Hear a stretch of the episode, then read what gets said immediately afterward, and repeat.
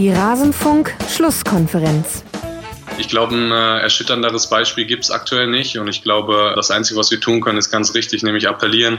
Appellieren daran, dass ähm, jeder Einzelne einfach zu Hause bleiben sollte aktuell. Und auch wenn er denkt vielleicht, dass es einen persönlich nicht betrifft, weil, keine Ahnung, weil er denkt, ja, mich haut das Coronavirus sowieso nicht um oder für mich ist es nicht so schlimm, dann denkt bitte an die Mitmenschen, denkt vielleicht auch an Risikogruppen oder ältere Menschen, die es eben schon treffen kann und die es dann vielleicht auch, ja, ich will es nicht aussprechen, aber ganz anders treffen kann. Von daher, ähm, ja, wir haben es, ich muss auch ganz ehrlich sagen, und da, da nehme ich mich auch überhaupt nicht raus. Ich ähm, habe die Lage auch am Anfang unterschätzt. Aber wir sehen, in welcher Situation wir jetzt sind und das, äh, das macht einen tief traurig und ich hoffe, dass äh, wir zumindest das sein können, nämlich ein äh, Vorbild, wie es nicht gemacht werden sollte. Alles zum letzten Bundesligaspieltag.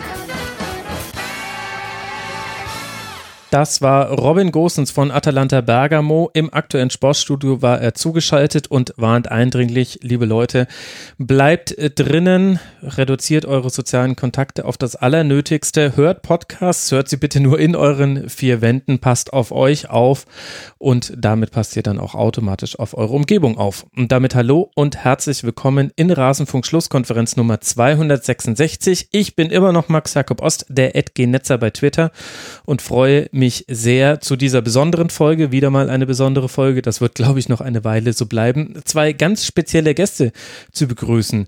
Der eine von beiden war in Tribünengesprächen Nummer 11, 12 und 28 schon zu hören. Er ist Kommentator bei der Zone. Er macht seinen Trainerschein. Er ist auf Twitter der Ed Felgenralle und heißt im echten Leben Ralf Gunnisch. Servus Ralf, schön, dass du mal wieder mit dabei bist. Moin, hallo. Grüß dich. Schön. Drei Tribünengespräche schon mit dir. Unglaublich.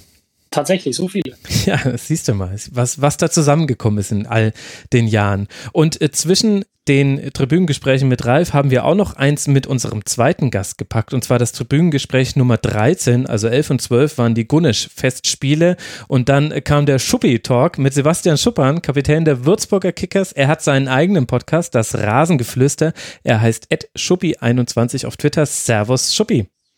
Grüß dich, Max, mein lieber Schuppi, 27 muss ich leider. 27, um, ja, ist ja ganz logisch, meine Güte. Ja, das siehst du mal, das siehst du mal. Ich will, ich weiß gar nicht, worauf ich es schieben soll. Nicht auf Corona, aber da war meine Sendungsvorbereitung schlecht. Sehr schön, dass du mal mit dabei bist. Wir haben so lange gewartet, wir beide, dass du mal in eine Schlusskonferenz kommen kannst. Ich freue mich auch sehr. Und ich kann allen an dieser Stelle auch nur das Rasengeflüster empfehlen. Da empfiehlt man viel aus äh, deinem Alltag und aus dem Seelenleben von Jens Umbreit, äh, deinem kongenialen äh, Kompagnon. Da weiß man immer gut, wie es um Dynamo Dresden steht. um dies. Ja, Jens ist, Jens ist unfassbar und ähm, ja, wir haben, wir haben echt eine Menge Spaß immer am Montag und ja, wie du sie richtig sagst, ist Jens sehr fanatisch und ähm, leidet mit seinem äh, Lieblingsverein und ähm, ja, das ist auch gut so. Ich mag ihn so, wie er ist. ja, das geht euren Hörern ganz bestimmt auch genauso. Bevor wir loslegen und ich mal erzähle, worüber wir eigentlich jetzt sprechen wollen in dieser Schlusskonferenz, danke ich natürlich wieder jenen, die den Rasenfunk finanzieren, unter anderem Charisteas 04, Torben, Fabian Haller, Stefan Fiebig, FCB Mike 1900, Niklas Stefan, Lil Rip, Al-Matt, Clara Kete, Florian Jendrischik, Einfach ein Frieder, nee, Einfach Frieder, Dominik aus Georgia und der Dice Gaucho. Sie alle sind Rasenfunk-Supporter und helfen, dass der Rasenfunk weiter Werbesponsoren und Paywall frei bleiben kann. Vielen herzlichen Dank dafür und auch vielen Dank an alle, die unter kios.rasenfunk.de unser Merchandise bestellt haben, das, wie ihr vielleicht inzwischen wisst, so fair und nachhaltig wie möglich hergestellt ist. Tja, das ist die Vorrede zu einer Sendung, die eine besondere ist, denn der 27. Spieltag, wir alle wissen es, hat nicht stattgefunden. Womit sich die Frage stellt, Ralf, wie hast du denn jetzt dein Wochenende verbracht? Geht das überhaupt ohne Fußball? Äh, ja, gute Frage. Ich habe gestern äh, Nachmittag irgendwann gegen 16 Uhr, also ungefähr zur Bundesliga-Uhrzeit, habe ich ähm, äh, auf Twitter ist ja schon ein bisschen gespoilert worden, habe ich mir ein A-Jugendspiel von mir selber angeschaut, aus dem Jahre 2000. Ähm, ich hatte noch eine VHS-Kassette, die habe ich vorletztes Jahr Weihnachten, glaube ich, von meinem, von meinem Papa mit nach Hause, also zu mir genommen. Und ähm, da ich noch ein, ein Videorekorder, ein Videoabspielgerät besitze, habe ich gestern ähm, mir mal die erste halbe Stunde dieses Spiels angeschaut und überlege tatsächlich, das äh, quasi mit Zuschauern zu tun, Twitch zu streamen und zu zeigen, dass ich damals ein sehr, sehr vielversprechender Fußball war. keine Ahnung, was dann passiert ist, aber äh, das sah gut aus. Das heißt, du warst zufrieden mit deiner eigenen Performance? Ich war zumindest in der Luft stark. Also das äh, liegt auch daran, dass ich, also ich war da, glaube ich, 16 oder 17, dass ich genau in der richtigen Phase für mich damals auch in einem Jahr knapp 14 Zentimeter gewachsen bin, was mir dann als Innenverteidiger sehr geholfen hat. Das fände ich auch schön, das mit dir auf Twitch zu gucken, vielleicht dann noch zusammen mit Uli Hebel, der das Ganze kommentiert, dich vielleicht auch mal einnordet an der einen oder anderen Stelle, Ralf. nee, es war tatsächlich sehr interessant äh, und ja, irgendwie auch, auch schön, ähm, das einfach nochmal zu sehen, wie das, wie das damals so war. Da hat man noch das Trikot in die Hose get getan. Hat man, äh, ja, das war schon alles sehr diszipliniert. Alles schwarze Schuhe, oder? Oder ja. gab es schon bunte? Nein, nein, auch nee, die ne? Stürmer. Auch die Stürmer hatten schwarze Schuhe.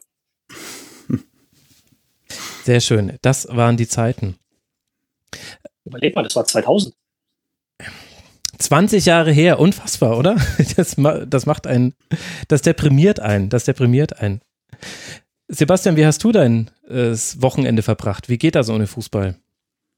Ich muss ehrlich sagen, ich habe dieses Gefühl von Wochentagen schon komplett verloren. Ich bin jetzt seit Freitag, dem 13., glaube ich, äh, ohne Training und ja, bin Vollzeit-Daddy äh, zu Hause jeden Tag mache mit den Kindern und habe wirklich richtig Probleme zu wissen, welcher Wochentag ist im Moment, weil wirklich die Tage so. Ähm, wir hatten ja auch mal, oder ich hatte, ich habe ein paar andere Podcasts mit Ray Vogt gehört und ich dachte, boah, jetzt nehme ich mir mal ein bisschen Zeit für ein paar andere Sachen, so mein Studium weiter voranpushen, nix, gar nichts. Ich komme zu gefühlt gar nichts. Also ich bin halt von früh bis abends für die Kinder da und abends, wenn ich was machen könnte, bin ich irgendwie kaputt, obwohl ich ja einfach nur den ganzen Tag den Kindern hinterhergerannt bin. So von daher ähm, es ist unglaublich schön, viel Zeit mit den, äh, mit den Kleinen zu haben, aber es ist wirklich nicht so, dass ich mich über Langeweile beklagen kann und ähm, von daher ist Fußball jetzt echt gerade ein bisschen in den Hintergrund gerückt. Ich versuche mich natürlich fit zu halten, das ist klar. Ich bin jeden Tag ähm, unterwegs, mache Workouts und laufe. Aber ähm, ist jetzt nicht so, dass ich zu viel Zeit hätte, mir darüber Gedanken zu machen. Es erinnert mich an einen Tweet, den ich gelesen habe, gerade der Einstieg mit deinen Kindern, äh, Schubi, der, wo, wo jemand sagte, so, ich bin jetzt seit einer Woche äh, im Homeoffice mit meinen Kids äh, und wenn das alles hier vorbei ist, gebt bitte allen äh, Kita-Mitarbeitern und Mitarbeiterinnen und Kinderbetreuerinnen und Betreuern äh, eine Million Euro im, im Jahr. Ja, ich habe äh, auch schon Abbitte bei meiner Frau geleistet und bin auf die Knie gegangen und habe gesagt, es ist Wahnsinn, was du machst. Also ich meine, ich bin sonst auch jemand, der viel mit den Kindern macht, aber den ganzen Tag von früh bis abends ist nochmal ein anderes Paar Schuhe und äh, von daher, ja, hast du vollkommen recht. Das, äh, ich kann da jetzt noch nicht mitreden, ich vertraue einfach auf eure beide Aussagen. ja, also mich tröstet es zu hören, dass noch jemand anderes zu nichts gekommen ist in dieser Woche. Und dabei habe ich das ja eigentlich immer, dass, also wenn die Kinder bei mir sind, dann bin ich ja immer alleine mit ihnen, aber trotzdem war das eine sehr unproduktive letzte Woche. Aber man hat halt auch viele andere Dinge im Kopf und dann abends ist es schwierig, sich aufzuraffen. Mhm. Schnipp, schnapp, an der Stelle kommt ein für euch überraschender, für uns nicht überraschender Cut, liebe Hörerinnen und Hörer. Wir haben leichte Technikprobleme. Wir haben jetzt ganz viel rumprobiert und Ralf hört sich für euch jetzt anders an. Er hat, er hat alles reingeworfen, alle Geräte, die er hatte, all, all das Know-how, was er hatte. An Ralf lag es definitiv nicht. Äh, Ralf, schön, dass wir dich jetzt hören, wenn auch in anderer, anderer Qualität yeah, als eben. Ich bin hier, keine Sorge.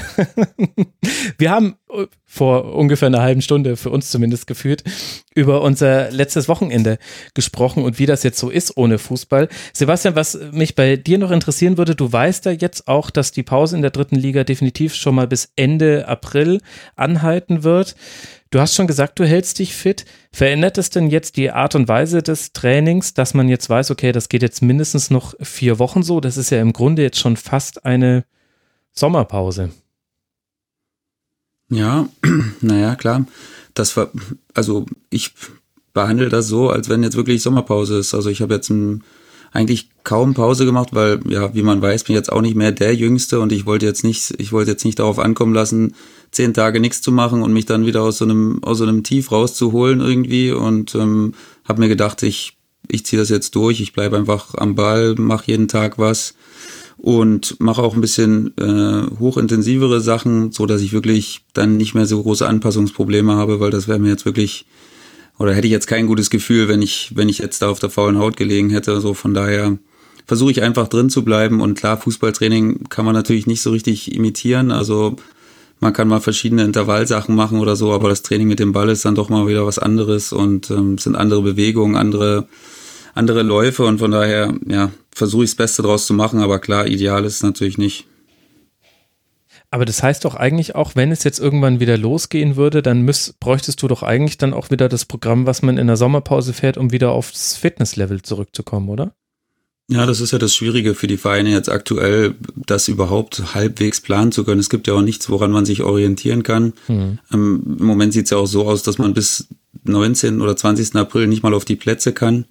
So, von daher ähm, ist es natürlich echt schwierig, großartig das zu planen und dann in zwei Wochen, wenn jetzt, und wir reden ja nur von dem Fall, dass es wieder, dass wir wieder spielen würden, dann nach diesem, nach dieser Pause, dann müsstest du innerhalb von gut zwei Wochen wieder spielfähig sein und das ist natürlich nicht leicht, weil du kannst ja dann in dem Sinne auch nicht so richtig Testspiele vereinbaren. Das würde ja auch wieder entgegen des äh, hm. der, der, der, der Warnungen gerade sein. So von daher, das wird sicherlich eine Herausforderung, aber gut wie gesagt, wir sind die Ersten, die das machen müssen und die das, die, die unter diesen Voraussetzungen das machen müssen. Von daher ähm, gibt es da sicherlich nicht den idealen Weg, sondern nur den, den man selbst irgendwie, den man gut findet oder dem man vertraut. Ralf, wie planst du jetzt dann deine nächsten Wochen? Das ist eine gute Frage. Ich habe keine Ahnung. Ich, äh, ähm, ich bin im Prinzip davon abhängig, dass Leute wie Schuppi bald wieder ran dürfen. Und dann äh, kann ich wieder meinen Senf dazu abgeben. Ansonsten bin ich momentan wirklich auch so ein bisschen davon abhängig, was, was passiert. Ich bin hier zu Hause mit, mit Freundin und Hund und äh, ja, der hält uns auf Trab. und gibt uns die Möglichkeit, sich draußen ähm, hin und wieder rumzutreiben. Und ähm, wenn du hier so ein bisschen, ein bisschen rausfährst, ich wohne ja am Stadtrand, hm. Richtung Donau und ähm, ähm, und Umgebung, da triffst du halt einfach keinen Menschen, das ist Wald, das ist Feld und ja, da holt man sich dann so ein bisschen die Portion äh, frische Luft und Sonne. Und Aber das ansonsten, gut, ja. ja. Und das gute Internet holt man sich bei euch auch mobil. Ich habe ja äh, grundsätzlich eine, eine gute Leitung. Du hast eine fantastische Leitung. Es liegt nicht an deiner Leitung, Ralf. Keine Ahnung, woran das jetzt liegt. Das ist jetzt ein bisschen, als hätten wir dich über Telefon zugeschaltet. Aber hey, das ist vollkommen okay. so war das damals bei der WM in Chile auch, liebe Hörerinnen und Hörer. Es ist schon mal Teil des Retrofunk-Segments, so müsst ihr es einfach sehen. Wie läuft das jetzt aktuell bei der Zone, Ralf? Wie viel kannst du davon erzählen? Es betrifft ja gerade eine ganze Reihe von Kommentatorinnen und Kommentatoren und Experten, dass sie im Grunde nicht planen können. Das ist eine gute Frage. Zunächst mal höre ich mich ja jetzt wieder besser Ich habe ein bisschen mal hochgedreht äh, an der Leitung. Ich habe den Wasserhahn aufgedreht. Ähm, wissen wir nicht. Ganz ehrlich, ganz einfach. Ich, ich weiß es nicht. Das müssen wir abwarten. Es, wir haben jetzt heute, äh, falls du es zufällig gesehen hast, bei Facebook oder Twitter oder so, ähm, ein kleines Video hochgeladen, womit wir uns bis jetzt die Zeit vertrieben haben. ja, ja, das habe ich gesehen, ja. Wie es jetzt aber tatsächlich weitergeht, mh, hm, kann ich, kann ich nichts zu sagen. Und als wie kritisch würdest du die Stimmung und äh, Situation bezeichnen? Also es hängt ja von jedem persönlich ab, in welchen Lebenssituationen, in welchen Lebensumständen er ist, wie er jetzt dann mit Verdienstausfall und so weiter umgeht. Aber hast du ein Gefühl dafür, wie da gerade aktuell die Stimmung ist? Ähm, ich weiß, also für mich dadurch, oder du merkst selber in meiner Art und Weise zu antworten, dass halt viel Ungewissheit mitschwingt. Deswegen mhm. kann ich die Situation im Gesamten halt noch gar nicht bewerten. Ich meine, Schuppi hat eben auch gesagt, das kennt halt noch keiner. Ja. So, deswegen haben wir weder einen zeitlichen Rahmen, noch haben wir sonst irgendwas, was handfest ist. Deswegen ist das gerade noch sehr ungewiss und, und ich weiß, dass äh, im Hintergrund versucht wird, äh, das irgendwie zu regeln auf allen Ebenen. Aber ähm, da kann ich dir leider keine handfeste Antwort geben. Hm. Es ist ja auch was sehr Individuelles. So individuell wie die Tonqualität in einem Podcast. Das ist jetzt Ausbaustufe 3, die wir bei dir haben, Ralf. Vielen Dank für deine Mühen an der Stelle. Aber es läuft doch. Ja, die Hörerinnen und Hörer werden es äh, dir danken. Das ist eindeutig jetzt die beste Variante, die wir jetzt haben. Was auch immer du mit deinem Internet gemacht hast. Das wird jetzt, das wird jetzt einfach ein Running Gag und ich habe das auf ewig. Ja, okay, ist in Ordnung. nee, nee, ich hoffe, so lang läuft da nicht dieser Gag. Wir haben ja im Forum unter mitmachen.rasenfunk.de ein paar Hörerinnen und Hörerfragen an euch gesammelt. Das werden so ein bisschen die Dinge sein, die wir heute machen, so ein bisschen die Fragen der Hörerinnen und Hörer weitergeben an euch zwei und dann wollen wir auf den 27. Spieltag gucken, aber halt auf diejenigen, die gespielt wurden. Wir haben da viel Input von den Hörern bekommen zu 27. Spieltagen. Ich habe auch noch ein paar rausgefunden und dann kramen wir einfach in Erinnerungen und vielleicht fällt es uns dann allen nicht mehr ganz so schwer, dass der aktuellste 27. Spieltag nicht gespielt werden konnte. Wir haben eine Frage bekommen von Harmes Milner, da hat sich später auch noch mal Manuon mit angehängt. Ich glaube, die geht, der erste Teil geht zunächst mal an dich, äh, Sebastian. Und zwar, er fragt, was denkt sich ein Profi, wenn er die Thematik Gehaltsversicht, Gehaltsverzicht hört und liest? Und wie gut kann man sich in Einzelarbeit fit halten? Lass mal mit dem Gehaltsverzicht anfangen. Ja, also ich glaube, dass es, dass es im Moment alternativlos ist, ähm, das oder das nicht darüber nicht nachzudenken, weil wir sind alle, nicht nur der Fußball, die ganze, die ganze Wirtschaft in einer absoluten Notsituation. Und ich glaube, dass, dass da nicht nur wir, weil wir ähm, bekanntlich äh, ja etwas etwas besser verdienen. Also und ich rede jetzt über meine über meine über die Liga, wo ich äh, bin. Da ist es jetzt nicht, da ist es jetzt wirklich nicht ganz so wild. Also das das möchte ich auch noch mal ganz klar trennen, ne, dass da dass man da nicht alles über einen Kamm schert und sagt, dass, äh, dass alle Profis mit den ersten drei Ligen gemeint sind. Also ich meine, wir können auch das geben, was wir, was wir können, aber das wird sicherlich nicht annähernd so viel sein, wie es, wie es andere könnten. Und wir sind uns alle im Klaren, dass das, dass das vielleicht, dass das vonnöten sein wird. Also da gibt sich keiner der Illusion hin, glaube ich, dass er sagte, nee, ich verzichte hier auf keinen Cent und ich will aber trotzdem, dass die Stadien wieder voll sind irgendwann und da sind wir uns schon relativ sicher alle und da denke ich, spreche ich nicht nur für meine, für meine Mannschaft hier und meine Jungs, sondern auch stellvertretend für, für alle Spieler. Und weißt du schon, wie es weitergeht nach dem 30. Juni dieses Jahres? Dein Vertrag läuft ja noch länger, aber was würde denn jetzt passieren, wenn, wenn das länger zu einem Halten käme, der Ligabetrieb? Tja, das ist eine, das ist eine sehr gute Frage, Max. Ich ich weiß es nicht. Aktuell fällt es mir auch sehr schwer darüber nachzudenken, weil es halt so unwirklich ist. Also ich habe natürlich meine Sachen im Kopf gehabt, was jetzt den, den Ablaufplan für mich jetzt ist, wenn es eine normale Saison gewesen wäre, aber das wirft jetzt natürlich alles ein bisschen über den Haufen und ähm, es ist alles, ja, es ist alles sehr, sehr neblig und ich versuche da irgendwie äh, durchzusteigen, aber ich bin ja auch abhängig von anderen Sachen. Also ähm, wie gesagt, wenn, wenn weitergespielt wird oder wenn das zu Ende gespielt wird, ich weiß nicht unter welchen Umständen und ob es überhaupt möglich ist, äh, aber ähm, man wünscht sich, dass er insgeheim trotzdem irgendwie, dann, äh, dann wäre es natürlich, dann wäre es natürlich so, dass dann, dass die Saison irgendwie einen Abschluss hat und wenn nicht, dann muss ich mir Gedanken machen. Ich kann es dir, ich kann es dir gar nicht so richtig sagen. Also das ist eine unwirkliche Situation irgendwie. Gibt es denn da irgendwie Kontakt oder Kommunikation unter den Spielern im VDV, also dem Verband der Vertragsspieler oder über FIFPro, die internationale Profifußballerorganisation, weil irgendwie muss man sich da ja, also so wie sich jetzt alle mit Szenarien auseinandersetzen, die Vereine, die Ligen, die Journalistinnen und Journalisten, so ist es ja auch für die Spieler. Ja, also ich versuche generell mit allen Jungs Kontakt zu halten, mit denen ich oder die ich so kenne, äh, mhm. in allen Ligen und ähm, versuche natürlich da auch mal reinzuhören, was was die machen, wie, wie, wie der Stand der Dinge bei denen ist, ob es irgendwelche anderen Informationen gibt, die ich nicht habe oder die wir hier nicht bekommen haben, weil DFL und DFB ist ja nun mal ein Unterschied. Die dritte Liga ist ja ähm, oder hängt ja unterm, unterm DFB und die erste und zweite Liga wird ja von der äh, DFL gemacht. So von daher ist das ja schon mal ein kleiner Unterschied, auch was die Vertragsstrukturen angeht. Mhm. Aber ähm, ja, es ist es ist ziemlich schwierig, diese, diese ganze Sache zu durchblicken, weil es eben so viel verschiedene Szenarien gibt und ähm, ob man bis, es ist ja so, du hast, ähm, du hast ähm, Dopa gesagt, ne? du, du denkst nicht, dass noch, dass dieses Jahr noch Fußball gespielt wird.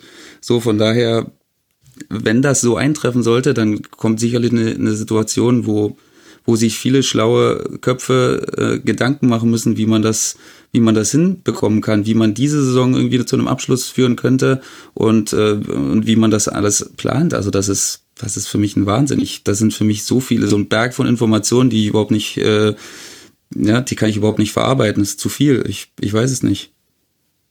Gut, hoffentlich irre ich mich ja.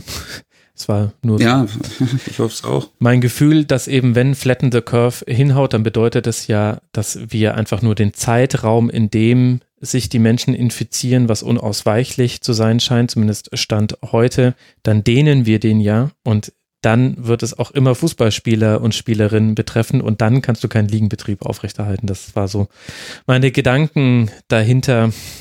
Und während ich das gesagt habe im Doppelpass, hat dann auch Christian Drosten, glaube ich, der Welt ein Interview gegeben, in dem er gesagt hat, also für dieses Jahr Fußball sieht er nicht mehr. Aber es ist alles Spekulation. Wir müssen da auch alle aufpassen, dass wir dann nicht gleich in totale Panik verfallen. Ralf, du hast ja auch aktiv Fußball gespielt. Wir haben das in mehreren Tribünengesprächen, ja. in mehreren Tribünengesprächen aufgearbeitet. Glaubst du, es ist ein Problem, dass in der Wahrnehmung nach außen Fußballspieler immer Millionäre sind und das sich ja aber, wenn man genauer hinguckt, nur auf einen kleinen Teil der Profis bezieht? Ja, was heißt ein Problem? Das ist vielleicht eine allgemeine Wahrnehmung. Wenn man sich ein bisschen eingehend, ein bisschen näher damit beschäftigt, dann wird das, glaube ich, relativ schnell ersichtlich, dass es eben nicht nur ich hätte jetzt fast Riberis und Schweinsteigers gesagt, weil das noch eine Generation war, ähm, äh, äh, Götzes und Hummels und äh, Tolisso und wie sie gerade alle heißen, die halt Lewandowski, die halt gerade wirklich ein paar Euro im Monat oder im Jahr verdienen. Aber die Basis des Ganzen oder äh, die, die Basis dieser, dieser Einkommenspyramide sind halt ganz andere Summen und ähm, Schuppi jetzt dritte Liga, ja, es ist eine Profiliga, aber das ist keine Liga zum Reichwerden. Und auch in der zweiten Liga ist das, äh, wenn wir jetzt nicht so den HSV oder Stuttgart vielleicht als Maßstab nehmen, ist das gutes Geld, ja, aber jetzt auch nichts, wo du sagst, so, und jetzt kaufe ich mir noch das und dies und überhaupt ist mir, geht es nicht darum, ähm, weiterhin meinen Lebensunterhalt zu bestreiten, wenn ich mal keinen Fußball mehr spiele. Aber ähm, ja, für, also für Leute, die gerne an der Oberfläche kratzen, mag das, ist das vielleicht die korrekte Wahrnehmung, aber alle anderen wissen, dass ähm, ein Fußball auch ein Gefälle von bis gibt. Mhm. Um das Gefälle kurz äh, zu illustrieren, für die Saison 2017-2018 liegt der, der, Geschäftsbericht der DFL vor und auch der Geschäftsbericht des DFBs. Der DFB muss nicht so genau aufschlüsseln wie die DFL, deswegen kann man beim DFB eher schätzen. Aber da hat man in der Saison 17-18 durchschnittlich 73 Millionen Euro für das Personalspielbetrieb, wie das dann heißt, ausgegeben und in der zweiten Liga sind es dann schon durchschnittlich in Anführungszeichen nur 10 Millionen Euro. Also das ist schon mal der Unterschied zwischen erster und zweiter Liga. 73 Millionen Euro, der durchschnittliche Erstligist, 10 Millionen Euro oder aufgerundet sind es 11 für Spieler der Zweitligist und dann geht es ja noch runter in die dritte Liga. Also das ist schon, es sind, gibt einfach ein sehr starkes Gefälle. Das muss man an der Stelle schon deutlich sagen. Wie bewertet ihr denn solche Aktionen, die wir jetzt haben, wie, wie Kick Corona von Josua Kimmich und Leon Goretzka oder auch die Spenden der Nationalmannschaft? Ist das mehr als nur symbolisch, was da gemacht wird?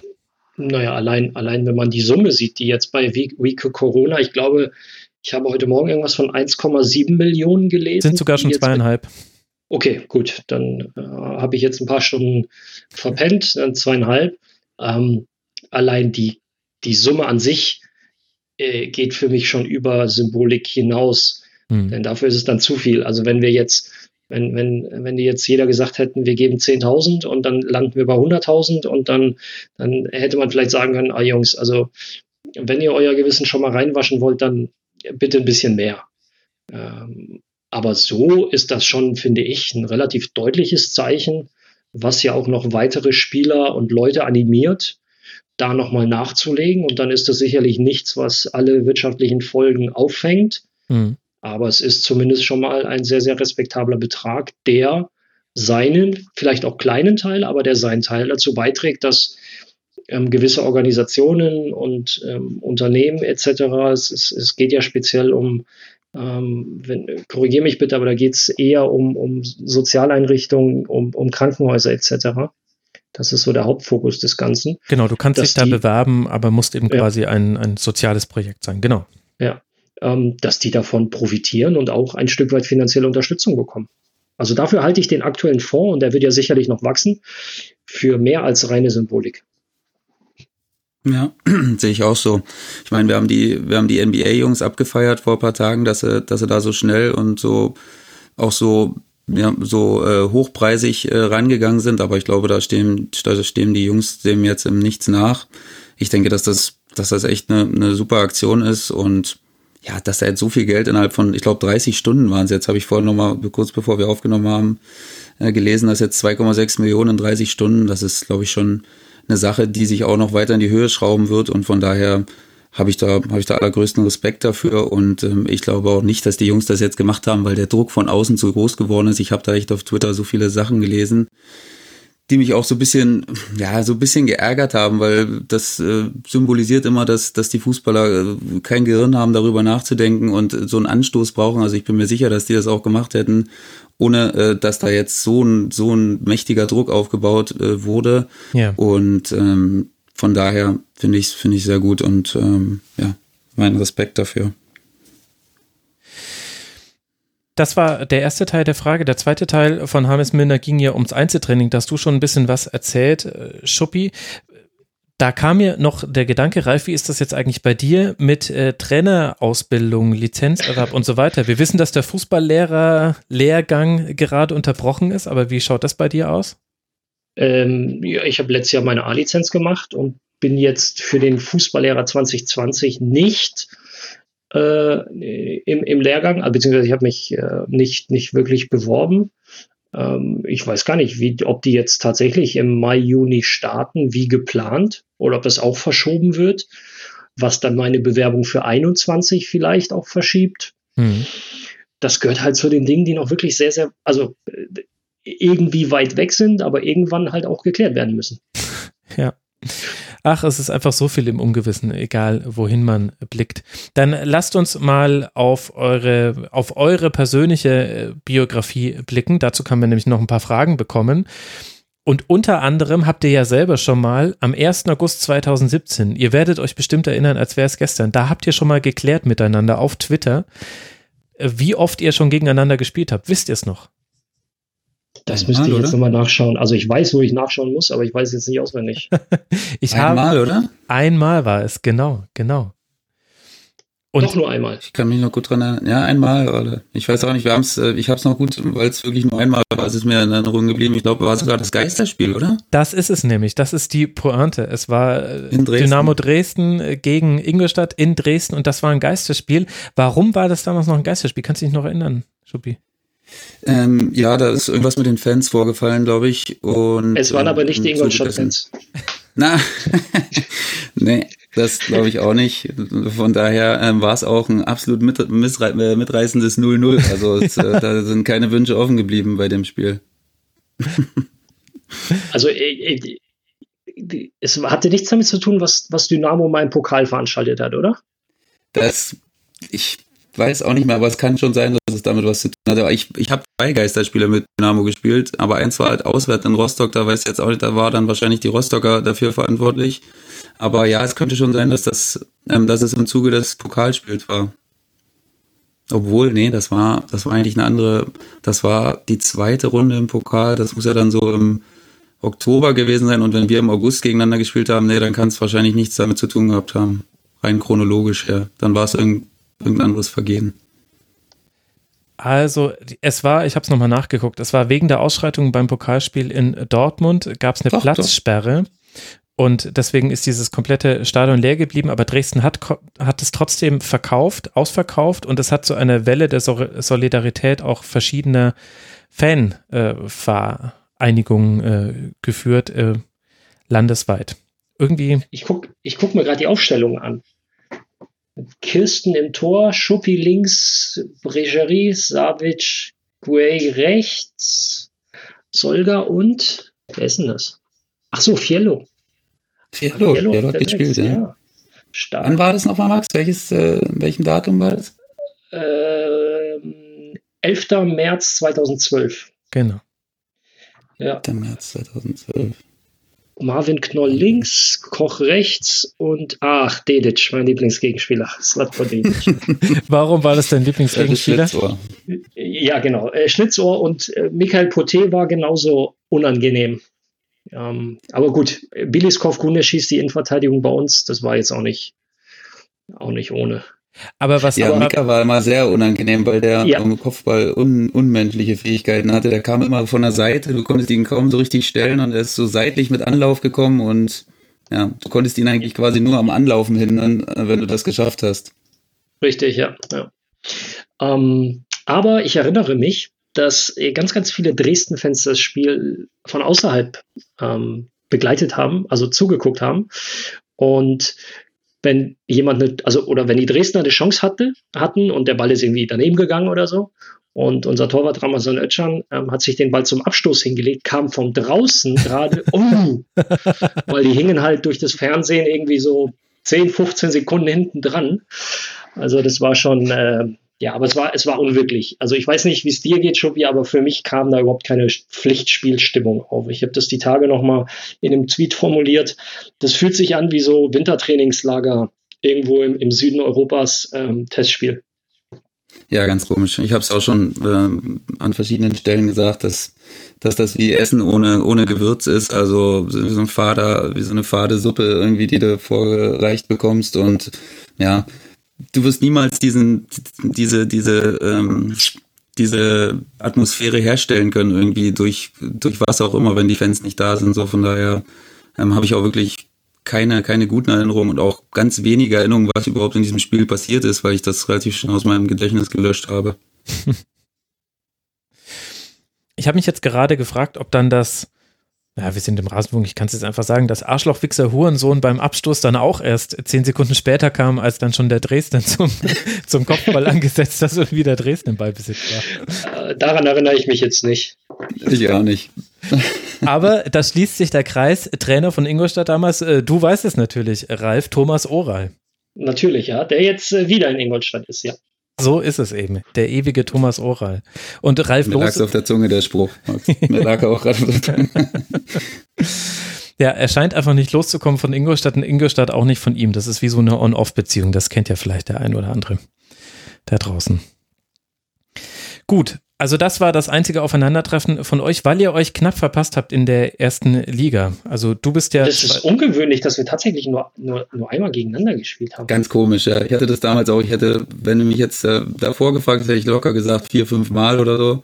Aber anscheinend, weiß ich auch nicht. Du warst dann derzeit in der ersten Liga und ich bin auch mal wieder mal äh, einen Gang in die dritte Liga eingelegt.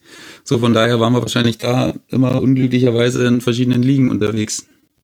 Aber wo warst du denn zwischen 2007 und 2011? Ja, da habe ich nicht, da habe ich nicht so richtig stattgefunden. Also 2008 bis 2010 war ich in Paderborn, da habe ich aber wirklich eine düstere Zeit erlebt. Da habe ich, glaube ich, in zwei Jahren nur so 15, 16 Spiele gemacht und das war dann das Zweitliga, da habe ich gar kein Spiel gemacht, nur beim Aufstiegsjahr. Okay. Und von ja. daher haben wir uns deswegen wahrscheinlich, also da hatte ich, da hatte ich wirklich keinen Auftrag. Na, aber jetzt habt ihr euch ja hier wiedergefunden im Rasenfunk. Das ist doch, das ist doch das Schöne. Wir haben Fragen bekommen zu konkreten Spielen. Lass mal mit dir anfangen, Ralf. Manuel hat geschrieben, wie war es vor fünf Jahren und einer Woche? Du wirst dich natürlich aus, auswendig erinnern. Ja, gegen 2015 Nee, vor neun Jahren und einer Woche. Ich wollte schon sagen, März, März 15 habe ich nicht gespielt. Da war ich, kam ich gerade aus dem Kreuzbandriss wieder. Vor genau, neun Jahren mhm. und einer Woche, warte kurz. 2011, Anfang 11, das war in der ersten Liga im März. Ja, ich sehe aber gerade, sie hat einen Fehler gemacht. Ich glaube, es war, weil es ist nämlich der 3, es war der 31. Spieltag, der 23. April. Das kann er nicht vor einer Woche. Dann war es äh, Ende April, erste Liga. Das müsste, wenn es ein Heimspiel war, ist es Werder Bremen. Sehr, sehr gut. St. Pauli stark, gegen oder? Werder, das ist tatsächlich stark. Das ist, äh, wenn du nicht nebenher es äh, googelt hast, dann ist das absolut faszinierend. Nee, nee, ich kann mich sehr gut an die Rückrunde erinnern, aus verschiedensten Gründen. Das haben wir damals im Tribünengespräch schon ausführlicher besprochen. Aber du hast damals gegen Claudio Pizarro gespielt. Sie stellt die Frage, hättest du damals schon gedacht, dass äh, Claudio Pizarro auch noch neun Jahre später in der Bundesliga spielt und dann auch noch in der, im selben Verein wie Finn Bartels? Jetzt sage ich euch noch was anderes. Ich habe auch schon 2006 gegen Claudio Pizarro gespielt. ja, das habe ich auch nachgeschaut. so, ähm, ja, das, es war einfach ich habe immer riesen Respekt vor Claudio Pizarro gehabt, weil er für mich einer der, der besten, schlitzohrigsten Stürmer überhaupt ist. Und ähm, klar, wenn mir damals einer gesagt hätte, du pass mal auf, 2020 spielt er immer noch, hätte ich auch gesagt, puh, das, das will ich erst sehen. Dass er jetzt in einem Team mit Finn Bartels spielt, also dass Finn seinen Weg geht, das war relativ schnell klar ähm, als, er, als er zu uns gewechselt ist, war, war zu erkennen, dass, dass er ein, ein Riesenpotenzial hat und ein richtig geiler Fußballer ist. Und wenn jetzt seine schwere Verletzung bei Bremen nicht gewesen wäre, er war ja in einer überragenden Form, mhm. mit, mitentscheidend dafür, dass die Bremer ja wirklich zu dem Zeitpunkt noch so gut drauf waren.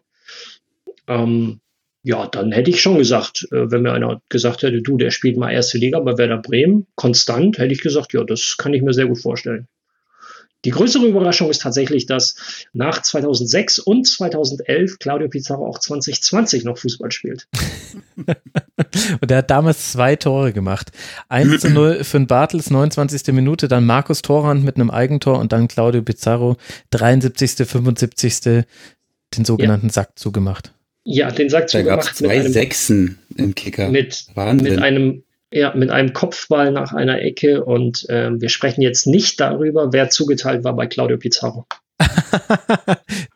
da wollte ich auch schon nachhaken. Ihr habt jetzt schon zweimal das Wort, das Adjektiv schlitzohrig äh, ver verwendet. Das kann ja. Was heißt das? Ja, ja, ne, das kann ja alles heißen. Also, weil, weil bei Claudio Pizarro hätte ich jetzt tatsächlich gedacht, er taucht dann manchmal auch in einem Raum auf, äh, bei dem man nicht äh, damit rechnet. Aber Schlitzohrig kann ja auch bedeuten, der rammt dir immer, bevor er hochspringt, erstmal den Ellbogen zwischen die Rippen. Also, es gibt so ein paar Leute, ähm, da fällt mir zuallererst auch, äh, weil du eben Paderborn gesagt hast, Schuppi, Alexander Löwe ein, äh, gegen den ich in meiner Anfangszeit häufiger mal gespielt habe der zu dem Zeitpunkt schon im, im Spätherbst seiner Karriere war. Das war so 2,3 bis 2,6. Ähm, Pizarro ist auch so ein Typ.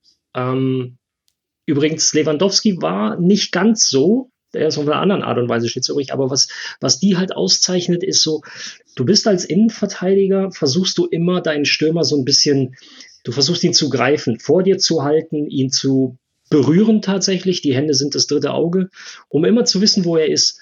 Und das sind so Typen, die, die treiben sich so neben dir, schräg hinter dir, quasi nicht in deinem Blickfeld auf, dass du sie nicht greifen kannst und dass du sie nicht sehen kannst. Und dann kommen dann im richtigen Moment entweder vor dich oder ähm, setzen sich ab und äh, sind da sehr, sehr geschickt in ihrem Verhalten.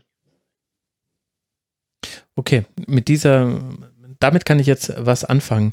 Aber das kann man ja dann eigentlich auch nicht trainieren, außer du hast genauso jemanden im eigenen Team, gegen den du dann im Training immer wieder ran musst. Richtig, also das ist eine Sache, das ist dann wirklich Instinkt, ähm, das jemandem beizubringen, dauert. Ähm, das äh, kann man sich selbst am besten durch äh, Abgucken beibringen.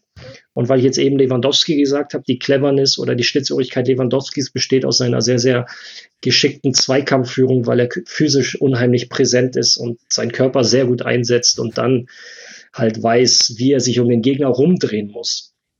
Also das sind so unterschiedliche Spielertypen, die alle ihre eigene Raffinesse haben und es uns Abwehrspielern halt unnötig schwer machen. Und dass du gleich auf die Kickernoten geguckt hast, Schuppi, das finde ich bezeichnend. Da ja, ich, das ist schlimm, aber es ist wirklich, wenn es jetzt keine sechs gewesen wäre, hätte ich auch nichts gesagt, aber zwei Sechsen gab es da. Das ist schon bei einer 1-3 Niederlage. Also war das so übel, äh, Ralle, oder war das normalerweise eine Sechs? Also gibt man eigentlich nicht, nicht so oft. Ja, ja, das war dann zum Schluss bei uns tatsächlich nicht mehr so gut. Ja, die zweite Halbzeit, die war wirklich nicht gut, das, das stimmt. Ähm, ob das jetzt eine 6 sein muss, ich möchte zum, zum Thema Noten, das wird ja auch immer sehr, sehr viel und breit diskutiert. Wir hatten mal ein, ähm, ein Zweitligaspiel damals gegen Borussia Mönchengladbach, ja, sowas gab es tatsächlich mal. Und ähm, haben nach 20 Minuten, ich glaube, Fabian Boll oder Thomas Meckl. Nee, ich glaube, Boller war es. Nach 20 Minuten verloren mit Gelb-Rot oder 25. Und die Gladbacher mit Neuville damals, Marco Marin, ähm, oh, wie heißt der große Stürmer? Der Belgier, sagt schon. Ähm, du weißt, wen ich Aber nicht Torres van Haut. Nee. Grüße an Doppelsechs. ja. Ähm, und haben uns halt wirklich hergespielt. Das war eine Spitzenmannschaft, die sind auch aufgestiegen. Und wir verlieren 0-3 und wir Abwehrspieler sind halt nur damit beschäftigt gewesen, irgendwie quasi 60, 65 Minuten lang nicht zu hoch zu verlieren, weil es stand halt schon 0-1 beim Zeitpunkt der, der gelb-roten Karte.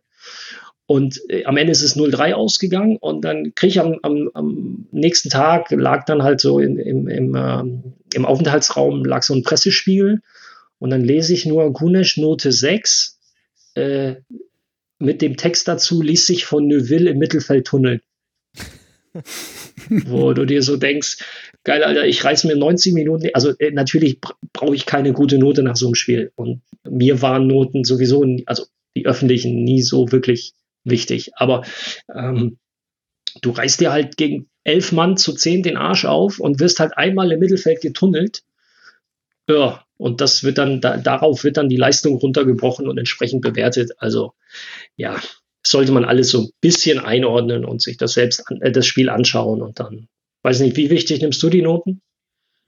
Ja, ich ärgere mich schon hin und wieder äh, relativ gern mal darüber, ähm, weil wie du sagst, ich meine, ich, ich weiß schon auch, dass das schwierig ist, dass in der dritten Liga vor allen Dingen jetzt hier teilweise äh, einer alle 22 benoten muss und auch noch die, die reinkommen. Also das halte ich dann schon für relativ schwierig, da jeden adäquat zu bewerten, aber ja, manchmal würde ich mir schon ein bisschen, bisschen äh, mehr ja, Gewissenhaftigkeit äh, wünschen und ähm, nicht immer alles an einzelnen Szenen festzumachen. Also dann doch immer mal das große Ganze sehen und äh, ja, weil im Endeffekt, wenn ich jetzt einen Fehler mache und der wird bestraft am Ende und die, der, mein Gegenspieler macht das Tor, da ist, da ist der Fehler genau gleich als ob er ihn nicht macht danach, aber es wird halt komplett rausgenommen aus der, aus der Bewertung, weil es eben kein Tor gewesen ist. So von daher, da denke ich manchmal, genau, die machen, aber ein Fehler ist ein Fehler und was der Stürmer daraus macht, äh, ist, ist, ist dann nicht mehr in deiner Hand quasi, wenn du, wenn du nicht mehr, wenn du nicht mehr eingreifen kannst. So von daher denke ich manchmal, dass sie sich ein bisschen zu einfach machen. Ah, jetzt sehe ich gerade, ich habe ich hab ja an dem, an dem Tag habe ich ja nur die fünf bekommen bei uns in der Viererkette. Ja, ja, das war nicht auf, auf dich bezogen. Also. Ach so. Boah, lele, okay. Und ich glaube, also ich glaube, wir haben vorhin beide von Ari van Lent gesprochen. Genau. Aber, aber, genau. aber der hat in dem Spiel nicht gespielt. Da hat Rob, Nee. Rob Friend Äh, vorne Rob- drin gespielt. Entschuldigung, und wurde gelb-rot wurde eklig. äh, gefährdet zur Halbzeit rausgenommen. Das, those Nee, ich were the meinte- days. Ja, Rob Friend, genau. Ah, Nee, er ist nicht Belgier, das tut mir jetzt leid. Kanadier, oder? War der nicht Kanadier oder so, Rob Friend? Das war auch ein richtiger Kühlschrank, also äh, Ja, ja, den, ja, ja, genau. ne, Ich habe hab ihn jetzt halt Kanadier, wirklich nur, genau. ich habe ihn jetzt wirklich nur so vor Augen gehabt, jetzt das Gesicht. Ja, Rob Friend, natürlich. Ja, äh, Kühl, auch 1,90 groß oder sowas. Ja. Mhm. Sehr, sehr so ath- athletisch, weiß ich nicht, aber sehr, sehr ein großes Kraftpaket auf jeden Fall. Also weiß nicht, Ja, ob er so athletisch war, 95 aber er war auf jeden Fall sehr füllig und sehr muskel, muskulös. Ja, 1,95 groß lese ich gerade. Ja. Aber schon irre, der ist, hat in der 44. Minute gelb gesehen und wurde dann in der Halbzeit ausgewechselt und bei transfermarkt.de steht als Begründung gelb-rot gefährdet. Also da muss in der verbleibenden Spielminute muss noch ganz schön abgegangen sein in der ersten Halbzeit. Da hat ihn, ja, hat ihn bestimmt der Gunnisch, hat ihn da gereizt, hat ihn gepiekst und fast hätte es funktioniert. Weil genau das auch immer meine große Stärke war. das weiß ich doch nicht. Na gut, also das war dieses äh, 1 zu, ach nee, wir kamen ja eigentlich vom 1 zu 3 gegen Bremen, sind jetzt gelandet beim 0 zu 3 gegen äh, Gladbach. Dann, ach, das tut mir fast ein bisschen leid, das vorzulesen. Nee, hier wird noch nach dem 1 zu 6 äh, gegen Werder gefragt. Äh, das, das äh, dazu kann ich dir auch was erzählen, wenn ja, du möchtest. Klar, ja, logisch. Das, waren, äh, das war mein, ich glaube, ich müsste jetzt tatsächlich mal nachschauen, ob das nicht sogar mein erstes ähm, Bundesliga-Heimspiel mit Mainz 05 war. Und ähm, weißt du auswendig, welcher Spieltag? Nee, weißt du auch nicht. Das war am neunten Spieltag der Saison 2006, 2007. Ja, das war mein erstes äh, Mein erstes Heimspiel mit Mainz 05. Ich habe die Woche davor äh, in Cottbus mein erstes Bundesligaspiel uh, gemacht. Ehrlich? Schön. Nee, nee, du hattest dann noch Heimspiele. Du hattest dann noch Heimspiele gegen Hertha und gegen Aachen und dann kam Werder. Ach stimmt, ich habe ich hab sehr früh, genau so war das. Ja, neunter Spieltag, äh, Werder Bremen. Ähm, ich weiß nicht, ob ich das im Rasenfunk erzählt habe. Nach dem 1 zu 6 kam Jürgen Klopp zu mir und sagte, Ralf, das war dein bestes Spiel bisher. Genau, das hast du erzählt, ja. Ja, ich weiß jetzt nicht, ob das so ein gutes Zeichen ist, aber nach vorne lief das tatsächlich sehr ordentlich bei mir.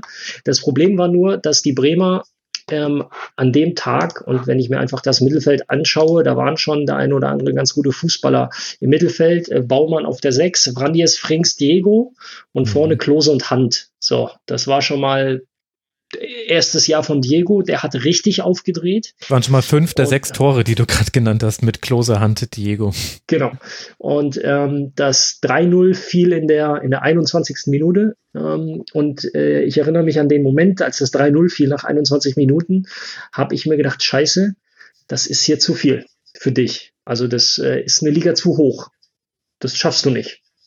Das war wirklich... Ähm, ich, wenn du Diego stellen wolltest, war der Ball eigentlich schon weg. Also wenn du bei ihm warst, war ja der Ball schon wieder weg und die, die, haben, die haben dich komplett eingedreht. Mhm. Und ähm, das war, es war, es war wirklich für mich persönlich ein krasses Erlebnis. Ähm, und ein sehr beeindruckendes, weil ich ganz, ganz deutlich vor Augen geführt bekommen habe, okay, du bist jetzt vielleicht in der ersten Liga und hast jetzt dein drittes, viertes, fünftes Spiel, aber da gibt es noch sehr, sehr viel mehr. Aber oh. was war denn jetzt die Frage wegen des Spiels? Ähm, ob du dich noch an die Torschützen erinnern äh, könntest oder Ach so, an, an, die, an die Torschützen. Gegentor. Äh, nicht an jedes einzelne Gegentor, aber ich erinnere mich daran, dass wir kurz nach der Halbzeit ähm, den Anschlusstreffer erzielt haben durch Mimin Asuak, einen Freistoß. Und äh, zwei Minuten später hat es wieder bei uns geklingelt. ja, und äh, da streiten sich ja auch die Gelehrten, ob man bei einem 1 zu 3 war es ja dann, Anschlusstreffer genau. sagen darf. Achso, okay, gut. Äh, auf jeden Fall hat es quasi im Gegenzug dann hinten geklingelt und so ging es dann auch weiter. Ach meine Güte, aber da hat Pierre Vaumet noch bei Werder gespielt. Den hatte ich ja schon wieder komplett verdrängt. Ja, der junge Per Mertesacker, Clemens hm. Fritz, Tim Wiese im Tor. Ja. Das waren die Zeiten. Und wir haben, man merkt, äh, wessen Fan äh, Manuon ist. Äh, es gab nämlich noch eine Frage an dich dann, Sebastian, und komischerweise ist wieder Werder Bremen damit involviert. Sie fragt, du könntest uns die Pokalschwäche von Werder Bremen erklären. Wieso hatte Werder 2015 selbst mit Stürmer Clemens Fritz keine Chance gegen dich und Arminia Bielefeld? Hm. Ja, wir waren, eine, wir waren eigentlich eine undankbare Mannschaft für die, für die Erstligisten, glaube ich, im DFB-Pokal, weil wir erstens eine gestandene Mannschaft waren. Also wir hatten jetzt kaum junge Spieler, wir hatten alle Spieler, die schon mal was gesehen hatten und sich jetzt nicht, nicht jetzt großartig ins Hemd gemacht haben, wenn wir gegen Erstligisten zu Hause gespielt haben. Mhm. Und das hat sich eigentlich so von Auslosung zu Auslosung hat sich das immer wieder gesteigert, wo wir gedacht haben, ey, die packen wir auch. Ne? Also uns war klar, Bayern dürfen wir nicht kriegen. Und ähm, Dortmund hat in diesem, in diesem Jahr die, ihr schwaches Jahr unter Klopp. Also das war da, wo sie relativ weit unten drin hingen. Ähm, da wollten wir aber trotzdem, da dachten wir auch, okay, nee, auch nicht. Und Wolfsburg war halt extrem stark, war ja auch unsere Endstation dann im Endeffekt. Und wir haben dieses, wir haben diesen inneren Glauben immer an uns gehabt. Und die Spiele, gut, gegen Bremen, da war der, der viel gescholtene Rasen auch extrem schlecht äh, in dem Spiel. Und das ist uns natürlich zugute gekommen, weil der Spielaufbau für Bremen dann natürlich relativ problematisch war. Und auf einem schlechten Rasen kannst du natürlich zehnmal besser kontern, als du das Spiel äh, aufbauen kannst. Und wie gesagt, wir hatten Klosi vorne, ne? Der hat die Bälle gut festgemacht im, im Zweifel, wenn wir mal nach vorne gekommen sind. Und ja, wir hatten halt in dieser Saison was Magisches. Wir haben immer zum richtigen Zeitpunkt die Tore gemacht. Wir sind nie in Rückstand geraten, außer dann in dem Spiel, wo wir ausgeschieden sind. So von daher würde ich jetzt Bremen gar nicht mal so einen Vorwurf machen. Die haben es versucht, die haben versucht, das Spiel, das Spiel zu machen, aber ja, da sage ich jetzt auch nichts Verrücktes, wenn ich sage, äh, als Drittligist kannst du natürlich auch gut verschieben und die Räume eng machen und äh, dem Gegner das, das Leben schwer machen. Wir hatten Leute, die auch mal gut dazwischen fahren konnten und äh, dementsprechend den, ja, den Bremern dann komplett, den, komplett die Lust an dem ganzen Spiel genommen haben. Dann ist hier noch der Ball ans Schienbein gesprungen und ähm, dann waren es bei einigen wirklich, da hatten sie komplett die Lust verloren und die hatten auch wirklich nicht so viele Chancen in dem Spiel. Also das war wirklich, wir haben fast alle Spiele, die wir gewonnen hatten, wirklich auch verdient gewonnen. Aber gegen Bremen war es so sogar fast das klarste Spiel, würde ich sagen. Also die haben wir wirklich nicht, die haben wir nicht aufgefressen, aber wir haben echt eine, eine richtig, eine richtig geile Mentalität gehabt in dem Jahr und die hat es echt schwer gemacht für die anderen Mannschaften da da den Schalter und äh, Ralle, du weißt auch selbst, ne, gegen niederklassige Gegner von Anfang an immer dich sofort hochzufahren, das, das kriegst du selten hin. Und wenn du dann mal in dieser, in dieser Spirale drin bist, dann ist es echt schwer, dich da rauszuholen. Und die Zuschauer waren natürlich extrem gut da in dem Jahr und ja, dann hat eins dem anderen, ist eins Ja, Ralf äh, Decker also, äh, auf, auf, jeden Fall. Also, ja, ich kenne das, kenn das auch als Drittligist bis ins Halbfinale kommen. Unter anderem auch gegen Werder Bremen übrigens. Aha. Ähm, ja, das waren doch damals die ganzen B-Vereine bei euch. Richtig. Bochum, Burghausen, Berlin, Bremen und dann Endstation bei den Bayern im Halbfinale. Mhm. Da übrigens Claudio Pizarro. Der ewige Claudio. Mich mir komplett vorbeigegangen. ja, der Geld gegen Bayern spielen zu müssen, nee, gegen Bayern spielen zu müssen im Pokal ist wirklich zum Glück äh, an mir an mir vorbeigegangen. Also zum Glück, wenn du wenn du auf die Nase kriegst, wenn du natürlich die irgendwie ausschalten kannst, dann ist natürlich was ganz legendäres. Aber wer hat das schon geschafft seit Festenbergs Kreuz? So schlimm war Im das Pokal. eigentlich gar nicht. Also also im Pokal war es 0-3 und dann in der Liga in München war es auch ein 0-3. Ähm, Tja, wenn du es selbst nicht machst, Finn Bartels und Max Kruse hatten die große Chance, dann haut die Altentop das Ding halt in den Winkel und dann läuft alles seiner geregelten Dinge, weil du rennst halt an und dann kommen halt Ribéry und Co. im Vollsprint auf dich zu und du denkst dir nur, ja, ach komm, leck mich. Aber DFB-Pokal ist schon ein geiler Wettbewerb, oder? Ja, brutal. Also, naja, ich habe ich hab äh, halt die, den größten Teil meiner Karriere beim FC St. Pauli verbracht und da ist DFB-Pokal, ja, ist halt, ist halt einmal im Jahr im Normalfall. das war bei mir auch ganz lang so, aber dann zum Ende hin hat sich's, hat sich's ein bisschen gebessert. Also mit Cottbus und mit ähm, Paderborn und Dynamo war auch immer maximal zweite Runde drin, aber dann hat sich's, dann hat sich's äh, gewendet das Blatt und dann war Halbfinale, Viertelfinale und äh, ja, das war, also Pokal ist halt für Drittligisten und Zweitligisten, erstens kannst du unfassbar auch viel Geld gewinnen, also als, als, als Mannschaft und als, und als Spieler. Mhm. Also das ist natürlich überproportional dann, was zu deinen eigenen äh, sonstigen Prämien in der Liga angeht. Und ähm, es macht natürlich unheimlich Spaß, weil du hast ja ja, ich meine, das ist auch eine klassische Phrase. Du hast wirklich gar nichts zu verlieren. Das macht so, es macht einfach nur Bock. Also du kannst dich an dem Tag mit, äh, mit, mit, den, mit den Messen, wo du immer, wo du immer denkst, ey, man, wenn es gar nicht so schlecht läuft, kann ich vielleicht auch mal, kann ich da vielleicht auch mal mitklickern. Und ähm, ja, deswegen ist es einfach also sehr, sehr undankbar für, für alle äh, Bundesligamannschaften, weil das haben wir jetzt auch in den letzten Jahren mit, äh, mitbekommen und du kriegst ja jetzt auch mal wieder mit, die unteren Mannschaften kriegen das schon relativ gut hin. Ne? Also das äh, hat sich echt, das hat sich echt gewendet, so dass du dass du da teilweise eine Liga-Unterschied ist ja kaum Unterschied in, in einem Pokalspiel zu merken. Das kriegst du, die kriegst du immer irgendwie auf dein Niveau runtergezogen. Hm. Und selbst zwei Ligen Unterschied kriegst du, kriegst du ganz gut geregelt in, in einem Spiel. Also das ist, das ist schon echt, echt äh, ganz geil gewesen. Das hast du ja auch in dieser Saison erlebt erste DFB-Pokalrunde gegen Hoffenheim. Was habe ich mit dir mitgefiebert, Schuppi? Ich vergesse da ja tatsächlich äh, meine, meine journalistische Distanz bei Leuten, die im Rasenfunk waren. Und dann äh, gegen Hoffenheim mit 0 zu 2 nach 54 Minuten. Dann äh, seid ihr zurückgekommen. Fabio Kaufmann ein unglaubliches Spiel gemacht, hat eine Bude selber gemacht, die nächste dann vorbereitet, 2 zu 2. Dann in der 99. Minute Adam Soloy, damals noch für Hoffenheim gespielt, mit dem 3 zu 2. Aber ihr gleicht nochmal aus 3 zu 3 in der 114 hinten und dann geht's ins Elfmeterschießen und sogar Sebastian Schuppern tritt an und trifft. Ja, das hat sich auch wieder gewendet, das, das ganze Ding, was ich, was ich im Rasenfunk mal gesagt habe. ja. Ich keine Elfer mehr schieße, das hat sich jetzt hier in Würzburg ja, komplett geändert ich kann noch gar nicht so richtig sagen, warum. Ich bin ja absolut im Flow, was, was die Elva angeht. Und in Bielefeld damals war es ja eher auch so, eine so eine, so eine Aberglaube-Geschichte, ne? dass wir immer weitergekommen sind und ich habe nicht geschossen, also habe ich da auch nicht die Notwendigkeit gesehen, mich da irgendwie reinzubringen. Und Fußballer sind ja leider extrem abergläubisch, was das angeht. Und ähm, Ja, deswegen habe ich ja damals schon im Rasenfunk erzählt, wo, wo wir das Elferschießen gegen Gladbach hatten und uns gingen die Schützen aus. Dann haben wir uns immer die, die noch nicht geschossen haben, angeguckt und gleichzeitig gesagt, nee, du schießt.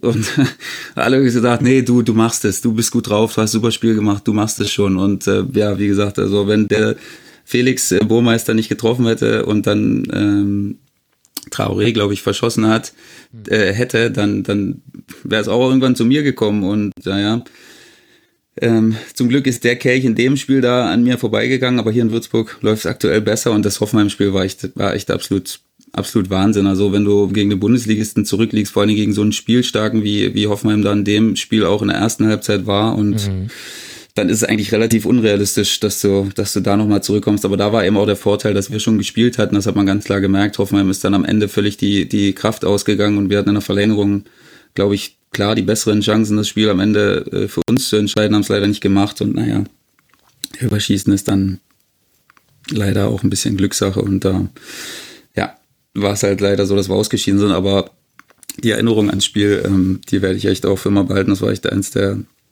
Eins der geilsten Pokalspiele. Mhm.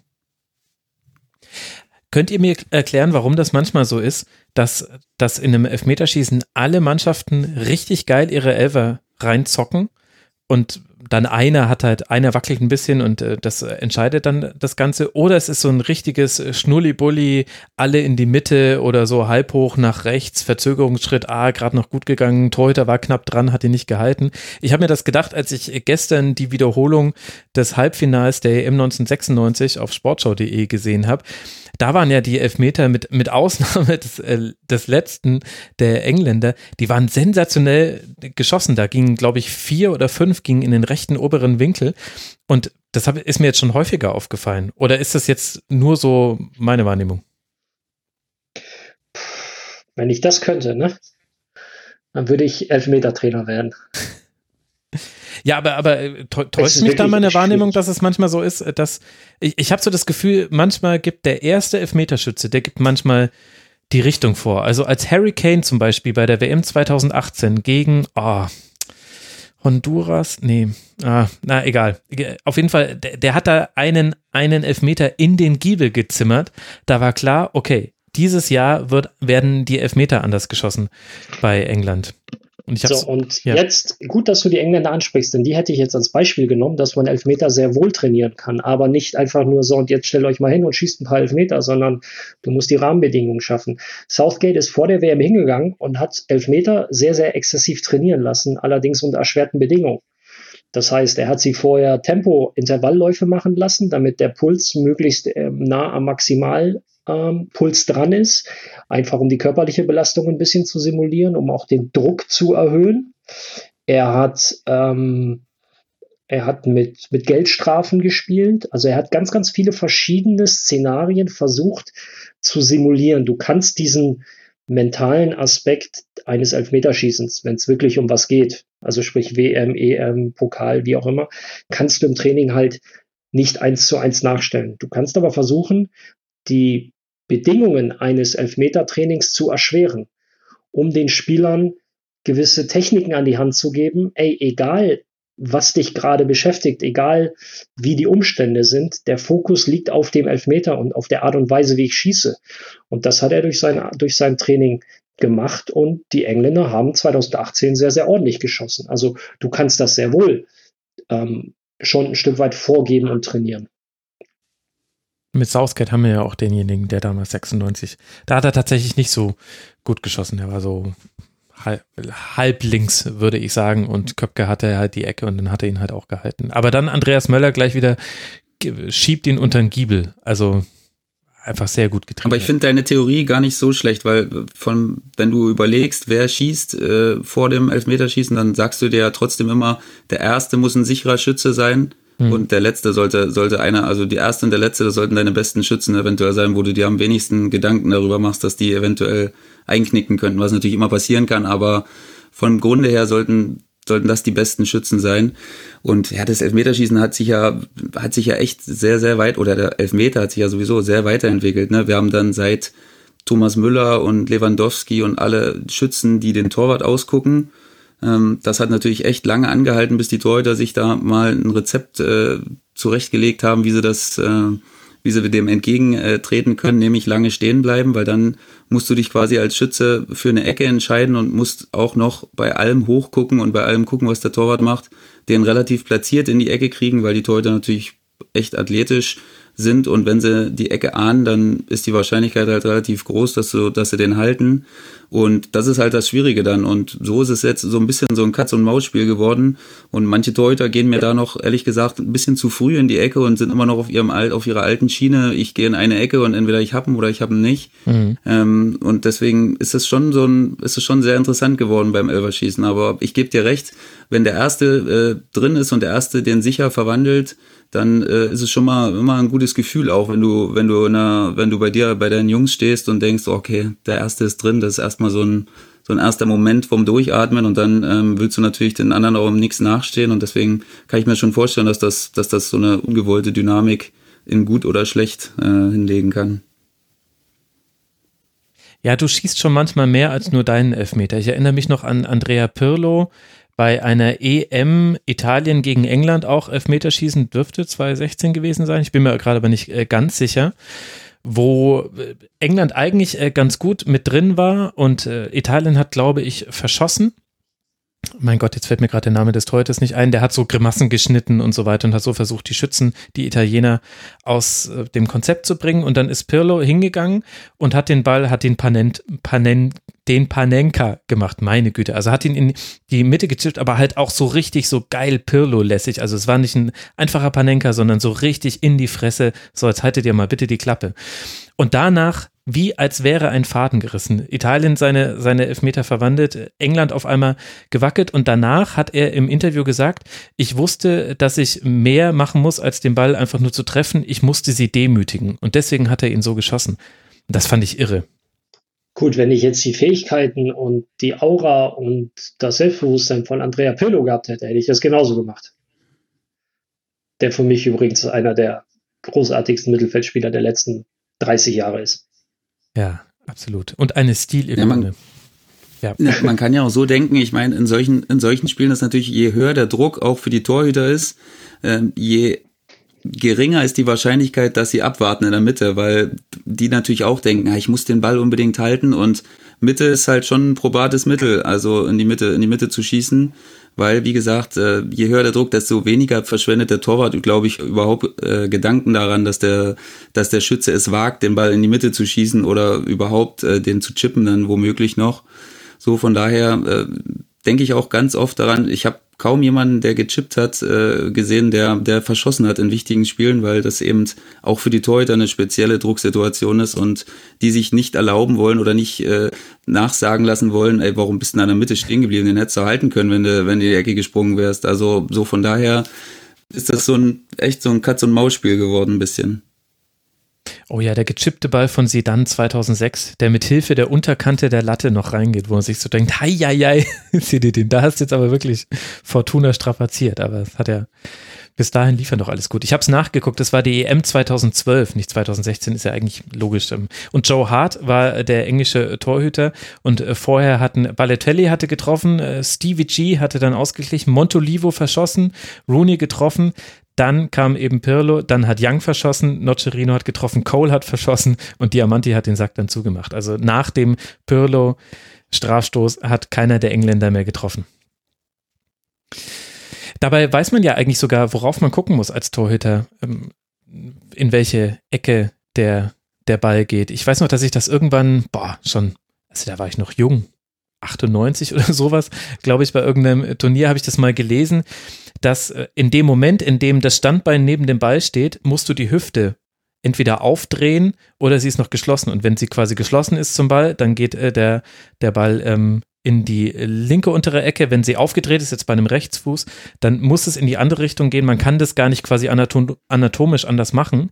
Und deswegen, das, daher kommt es nämlich, dass die besonders guten Torhüter tatsächlich erst dann springen, wenn das Standbein platziert ist, weil du es dann nämlich der Theorie nach kannst du immer anhalten und kannst jetzt sagen, wohin der Torschütze schießt. Wenn er aber halt hart genug schießt, dann kommst du trotzdem nicht mehr hin, trotz allem. Das halte ich, boah, ich weiß nicht, ob sich das wirklich halten lässt. So. Ja? Wenn ich jetzt so Zu an Leute Theorie, wie David, glaube ich auch. wenn ich jetzt so an Leute wie David Beckham denke, die halt wirklich auch komplett übers Standbein schießen können. Nee. Also schau dir mal die ein oder anderen Freistoßschützen an, wie extrem ähm, schief die anlaufen, also fast schon im 90-Grad-Winkel und dann quasi übers Standbein den Freistoß schießen. Ja, diese Knuckleballs halt dann sind das doch dann, Ja. oder? Ja, auch. Hm.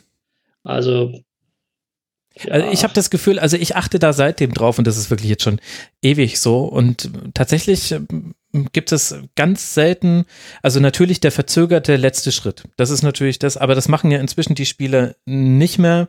Also da wird halt im Anlauf und in, in der Schussbewegung darfst du ja nicht unterbrechen. ja, aber was zum Beispiel nicht funktioniert, jetzt bleiben wir bei einem Rechtsfuß. Hm. Der läuft ganz normal leicht schräg an, stellt das Standbein auf und hat die Hüfte Richtung, als würde er nach rechts schießen. Das wäre ja in dem Fall offen für dich, oder? Genau, genau, ja. So, und dann machst du so ein bisschen die Backhand-Technik und schießt übers Standbein drüber. Hm. Der geht aber nach links. Ja. Und diese, diese, diese, den Ball nach links schießen, das findet halt erst in der Ausholbewegung im letzten Moment statt. Also, Aber das machen halt so wenige Spieler. Also äh, jetzt das ist was in, anderes, in aber es Elfmeterschießen. Also wenn wir, Ja. also im Spiel, da siehst du alle möglichen Elfmeter. Da hast du auch Ribéry, der auf äh, Lehmann damals bei Stuttgart äh, den Ball einfach in die Mitte chippt und Lehmann bleibt stehen, fängt ihn und alle denken sich, ach du meine Güte, was war das denn jetzt? Aber im Elfmeterschießen finde ich, dass es, also ja, du hast natürlich recht. Also es gibt Spieler, die es auch da bis aufs Letzte ausreizen und ihre Technik voll auskosten. Aber weil es eben so ein, so ein kritischer Moment ist, habe ich das Gefühl, dass die meisten Spieler da das machen, bei dem sie sich am sichersten fühlen. Manche, bei manchen bedeutet das dann, sie haben eine Ecke, bei manchen bedeutet das, ich gucke immer den Torhüter aus, bei manchen bedeutet das, sie schießen einfach nur hart. So, äh, so hat ja Matt Letizier seine ganzen Elfmeter reingemacht, er hat immer nur einfach besonders hart geschossen. geht auch. Ja, geht auch. Aber ich sehe jetzt schon den einen oder anderen, äh, die ein oder anderen Zuhörenden zu Hause, die sagen, ey, warte mal, das sind die zwei Holzfüße Abwehrspieler und die reden über Schusstechnik. Naja, wir sind halt aus Elfmeterschießen gekommen. Ich musste, ich musste auch noch denken an Milan gegen Liverpool, das äh, Champions League-Finale, wo doch damals Dudek so auf der, auf der Linie herumgetanzt ist. Und ich weiß noch, dass damals in der SZ ein Journalist geschrieben hat nach dem Finale, äh, er hätte, das wäre jetzt quasi die Rache für Panenka, die Torhüter hätten jetzt erstmalig quasi ein Mittel, um den Schützen zu verwirren. Hat sich ehrlich gesagt nicht ganz so gehalten, aber irgendwie ich, konnte ich das nicht vergessen. Ja, aber das ist dann wieder der Punkt, den ich eben im Training mit Gareth äh, Southgate angesprochen habe, die Umstände. Mhm. Weil wenn du es wenn du, wenn du es im Training schaffst, bei einem 185er Puls und mega schweren Beinen dich auf den Ball zu konzentrieren, schaffst du es vielleicht, das ist jetzt keine hundertprozentige Wahrheit, aber es ist vielleicht eine, du kriegst Hilfe an die Hand, ja, dann hüpft er halt darum. Mein Fokus liegt auf dem Ball. Es geht ja, der Torwart versucht ja nur, den Fokus vom Ball ein bisschen abzulenken, um, um den Schützen zum Nachdenken zu bringen. Wenn du es aber schaffst, dich wirklich nur auf dich und nur auf den Ball zu konzentrieren, ist die Wahrscheinlichkeit, die Wahrscheinlichkeit, es ist nicht sicher, aber die Wahrscheinlichkeit ist höher, dass du das Tor machst. Wisst ihr übrigens, wer damals äh, verschossen hat für Milan? Es haben ja die ersten drei Schützen haben äh, verschossen, bei Liverpool der erste Schütze. Jetzt, Ja, ich habe letztens noch die Doku gesehen. Es, es, ist, äh, es ist tough. Ich hätte da. Massaro? Daniele Massaro, hat der nicht gespielt? Hat der nee, ich weiß, dass auch Shevchenko hat verschossen. Genau, Shevchenko hat verschossen, genau. Hat sicher verschossen, das stimmt. Und dann einer, über den wir schon gesprochen haben, den ich sehr gelobt habe für seine Elfmeterstatistik. Deswegen habe ich jetzt gerade. was, was Pirlo? Ja, tatsächlich. Pirlo hat den zweiten verschossen. Das hatte ich schon wieder komplett verdrängt. Und der hat, wenn ich es hier richtig sehe, in seiner ganzen Karriere, ja gut, er hat elf, elf Elfmeter verschossen, 24 getroffen. Na gut, dann war er doch nicht ganz so sicher, wie ich es in Erinnerung hatte. Und der erste war Serginho, der verschossen hatte. Aber da hatte man noch das Gefühl, dadurch, dass Riese ähm, bei Liverpool auch verschossen hat, dass es äh, ja, hätte in beide Richtungen gehen können. Bei eh ein irres Finale. Na gut. Wollen wir auf, auf 27. Spieltage gucken? Ich merke schon, dass ihr, dass, dass der Elfmeter Nerd Talk hier nicht ganz so auf Anklang trifft. Wir haben, ich habe die Hörerinnen und Hörer im Forum gefragt, dass sie uns das verrückteste Spiel, das an einem 27. Spieltag stattgefunden hat, raussuchen. Ich würde mal da mit euch so ein bisschen äh, durch durchgehen und wir erinnern uns mal gemeinsam an so vergangene Spielzeiten. Dann habe ich noch ein bisschen geguckt und ich hätte hier sogar auch noch einen Zufallsgenerator, der uns von 1969 bis 2019 sagt, in welche Saison wir schauen. Mal gucken, wie lange wir Lust haben, das äh, zu machen. Wir springen, das ist jetzt gar nicht so weit. Hm, ja, nee, fangen wir, fangen wir mal das, mit was Älterem an. Das ist mir ansonsten zu jung. Frank Furtisch hat uns ein paar hat uns ein paar Spiele genannt. Und zwar hat er es so formuliert, dass wir raten müssen, welches Spiel es ist. Ich lese mal das erste vor. Heute vor zehn Jahren, am 27. Spieltag der Saison 2009-2010, trafen zwei Teams aufeinander, die auch jetzt am Wochenende aufeinander getroffen wären. Ein junger österreichischer Verteidiger patzte in der Schlussphase und sein Team gab den sicher geglaubten Sieg noch aus der Hand. Die beiden Tra Teams trafen übrigens auch am 27. Spieltag vor 45 Jahren aufeinander. Okay, gut, das ist jetzt dann natürlich der entscheidende Hinweis. Ich weiß es schon, aber nur weil ich da eine persönliche biografische Erinnerung zu habe. Wisst ihr zufällig, welcher österreichische Verteidiger zweimal gepatzt hat gegen ein anderes Team und dann haben die aus einem 0-1 noch ein 2 1 gemacht in der Schlussphase? Und sie hätten auch jetzt an diesem 27. Spieltag gegeneinander gespielt.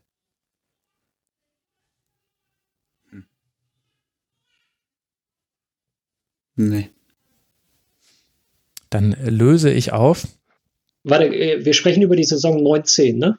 19, genau. Im Grunde kann man sich. Ähm, ja, gute Frage. ich kann es euch, ich, ich euch sagen. Es war Bayern gegen Eintracht Frankfurt. Da hat Miroslav oh, Klose, in, genau, Miroslav Klose hat in der ersten Halbzeit das 1 zu 0 gemacht und Alaba hat dann äh, in der Schlussphase diese beiden Fehler gemacht. Und wenn ich mich gerade richtig erinnere, war das auch das letzte Spiel, was er für die Bayern gemacht hat. Das war unter Van Gaal damals und für ihn hat dann Diego Contento die nächsten Spiele gespielt in der Saison. Und ich weiß das so genau, weil ich damals im Eintracht-Blog, also nicht bei den Ultras, oben drüber, aber immer noch hart, hart Eintracht war mit einem sehr guten Freund und äh, da dieses Spiel verfolgt habe. Und er hat mich gezwungen, dass ich mein, äh, damals bin ich noch mit Schal ins Stadion gegangen, dass ich den Bayern-Schal, den ich damals umhatte, den ganzen Abend offen sichtbar tragen musste und wir sind halt dann noch durch alle möglichen Weinstuben und so weiter gezogen. Sagen wir so, es war nie so einfach für mich, ins Gespräch zu kommen mit mir völlig fremden Leuten. Sagen wir aber auch, die Gesprächsthemen waren relativ einseitig und nicht unbedingt immer erfreulich. aber es war ein lustiger Abend. Ich schaue mir jetzt gerade mal die Aufstellung an. Auch spannend. Ich auch. Ja. Nikolov, Jung, Chris, Russ, Spicher, Meier, Pirmin Schwegler, Benjamin Köhler, ja, aber, Heller. Aber du hast die Kajo, Legende. Ja, Kajo, Kajo, das ist ja. es doch. Schnitzel Kajo. Ja. Bei den Bayern, ja, Alaba, Badstuber von Beuten, Lahm, Schweinsteiger von Bommel, Pranjic, oh, Pranjic, hm. Robben, Müller, Klose. Ja und Hans-Jörg Butt im Tor. Ja. Das war, das waren interessante Zeiten damals. Also Pranjic und Bravheit waren doch die beiden Spieler, die mitkamen und Pranjic hatte doch damals noch Teile seiner Ablösesumme selbst gezahlt. Man dachte sich damals, Mann, was muss das für ein krass geiler Spieler sein? Will jetzt auch gar nicht über ihn lästern, aber er hat es halt dann so dann doch nicht äh, ganz bestätigen können bei Bayern. Und halt die Geschichte von Alaba, der damals auf links diese beiden Fehler macht. Ich weiß noch, das zweite war irgendwie im eigenen Strafraum und dann so ein Kullerball an Jörg Butt vorbei ins lange Eck. Das war das äh, 2 zu 1. Danach habe ich mir noch einen Appleboy geholt. War, war auch keine Schlange mehr, weil alle anderen haben ja drin den Sieg gefeiert. Das ging relativ schnell. Könnt ihr euch noch an dieses irre Spiel erinnern, als Nikolov in München 40 Torschüsse, also ich glaube tatsächlich auch buchstäblich 40 Torschüsse gehalten hat und es ein 0 zu 0 gab? In, das war schon im neuen Stadion am Kurt-Landauer Weg. Oder habt da nur ich so meine spezielle Erinnerung dran? Nee, also ich habe auch mal so ein Spiel gespielt, wo der gegnerische Torwart äh, im Prinzip der Einzige war, der was zu tun hatte. Aber nee, da kann ich mich nicht dran erinnern. Ach, ich auch nicht. Da werden sich alle St. Pauli-Fans übrigens gerne daran erinnern, Regionalliga Nord gegen Wuppertaler SV. Das war so ein Spiel, ja, 90 Minuten auf ein Tor. In Wuppertal oder? Nee, nee, nee, nee, nicht in dieser großen Rennbahn, nee, nee, in der Arena, nee, nee, äh, in, in Hamburg. Aber gut, äh, wir wollten ja bei 27. Spieltagen bleiben. Ach nö, alles gut. Wegen mir können wir so viel springen, wie, wie wir wollen. Die Torschützen damals waren Juvel Zumo für Eintracht Frankfurt und dann eben Martin Fehnin in der 89. Minute. Der ja damals am allerersten Spieltag in Berlin, glaube ich, drei Tore gemacht hat, wenn ich mich gerade richtig erinnere. Der hat doch damals debütiert für Eintracht Frankfurt, hat drei Buden gemacht. Man dachte sich, was ist das für ein Stürmer? Ja, der ist genauso gestartet wie Haaland, ja. ja, also im ersten Spiel. Nicht exakt gleich, aber ach ja. Irre. Gut, das war dieses Spiel 2009, 2010 äh, und dann 1998, 99 gab es äh, dieses Duell zum dritten Mal. Jetzt wissen wir auch, äh, wen, wen Frankfurt jetzt meint. Es gab aber auch zwei andere Teams, die sich dieses Wochenende hätten gegenüberstehen sollen, die damals gegeneinander gespielt haben. Der heutige Manager des damals unterlegenen Teams bekam gelb. Der Topstürmer der siegreichen Mannschaft kam mit seinen drei Treffern auf ein Tor an Michael Preetz in der Torschützenliste heran. Ich habe auch keine Ahnung, wer es ist. Also ich nehme jetzt erstmal den 27. Spieltag und gucke mir an, wer da gegeneinander spielt. Und dann wiederhole ich nochmal, also der heutige Manager der Mannschaft, die damals unterlegen hat, hat gelb gesehen und der Topstürmer der siegreichen Mannschaft hat mit drei Toren, ist er auf ein Tor an Michael Prezer rangekommen. Okay, also heutige Manager muss ja dann eigentlich fast ein Werder-Spiel sein, oder? Ja, hätte ich jetzt auch gedacht. Warum, aber nee. Ah. nee. Ja, ist es aber nicht. Nee, ist es nicht. Ist es nicht. Wer ist denn noch heute ist Manager, der nicht. damals gespielt hat? Max Eber? Nee. Ja. Doch, ist richtig. Ehrlich? Ja, Max Eberl hat Geld bekommen. Ach, verrückt. ja, da sieht man Rechtsverteidiger in der Fünferkette, wenn man das Aber so Entschuldigung, also, kann. Können wir mal ganz kurz, also Klinkert, ja, Entschuldigung, diese Abwehrkante der Gladbacher, Michael Klinkert, großartig. Patrick Andersson ja. kennen wir alle. Ja. Und dann hatten sie ja irgendwann mal ähm, Slatjan Asanin verpflichtet aus Kroatien. Mhm. Großartig. Fronzek, Marcel Ketteler auf links, ah. Martin, Martin Schneider, Max Eberl haben wir ja angesprochen. Marcel Wittecek übrigens verantwortlich für meine einzige rote Karte im Profifußball. Was hat er gemacht? Er hat sich fallen lassen im Mittelfeld. Ich habe ihn gar nicht berührt. In so einer Grätsche. Mhm. So, und Toni Polster. Toni und, jetzt, Polster und, jetzt, vorne, ja. und jetzt Max, bitte. Schwedischer Stürmer Borussia Mönchengladbach, der nicht Martin Dahlin heißt. Oh ja, Gott. Das, da wäre ich auch nie drauf gekommen. Ähm, Schwede, der nicht Martin Dahlin heißt. Ja. Boah, der nee. hat das Tor gemacht an dem Tag. Da klingelt gar nicht. Patterson. Ah, nee, ja, Findus, ich wollte gerade sagen, genau. Patterson, ja, ach Gott, meine Güte, boah. Wann, wann war das? 98, 99. Ja, gut, krass. Das ist halt echt auch schon eine Weile her. Da hat oh, mal, Enke stand im Tor, oder? Ja. Ja, Enke stand im Tor. Und damals schon die Leverkusener mit dem 4-3-3. Und dem Schwatten vorne drin. Ulf Kirsten noch. Wahnsinn. Ach klar, das war unter Daumen, ja. 98, 99. Ja gut, der war natürlich äh, taktisch äh, der Zeit tatsächlich schon relativ weit voraus. Und Gladbach damals, das war die schlimme Gladbach-Saison, wo sie abgestiegen sind, glaube ich, oder? Ja. Waren, damals waren sie quasi Urgestein, also waren noch nicht abgestiegen und dann in der Saison ging es runter. Und dann in der nächsten wieder hoch und da wurden dann die Grundsteine gelegt mit, mit äh, Schippers äh, als Geschäftsführer und noch ein paar anderen, die im Präsidium kamen. Wenn ich mich jetzt gerade richtig erinnere aus meiner Schippers-Recherche, die ich gefühlt vor drei Jahren gemacht habe, war beim letzten Dezember.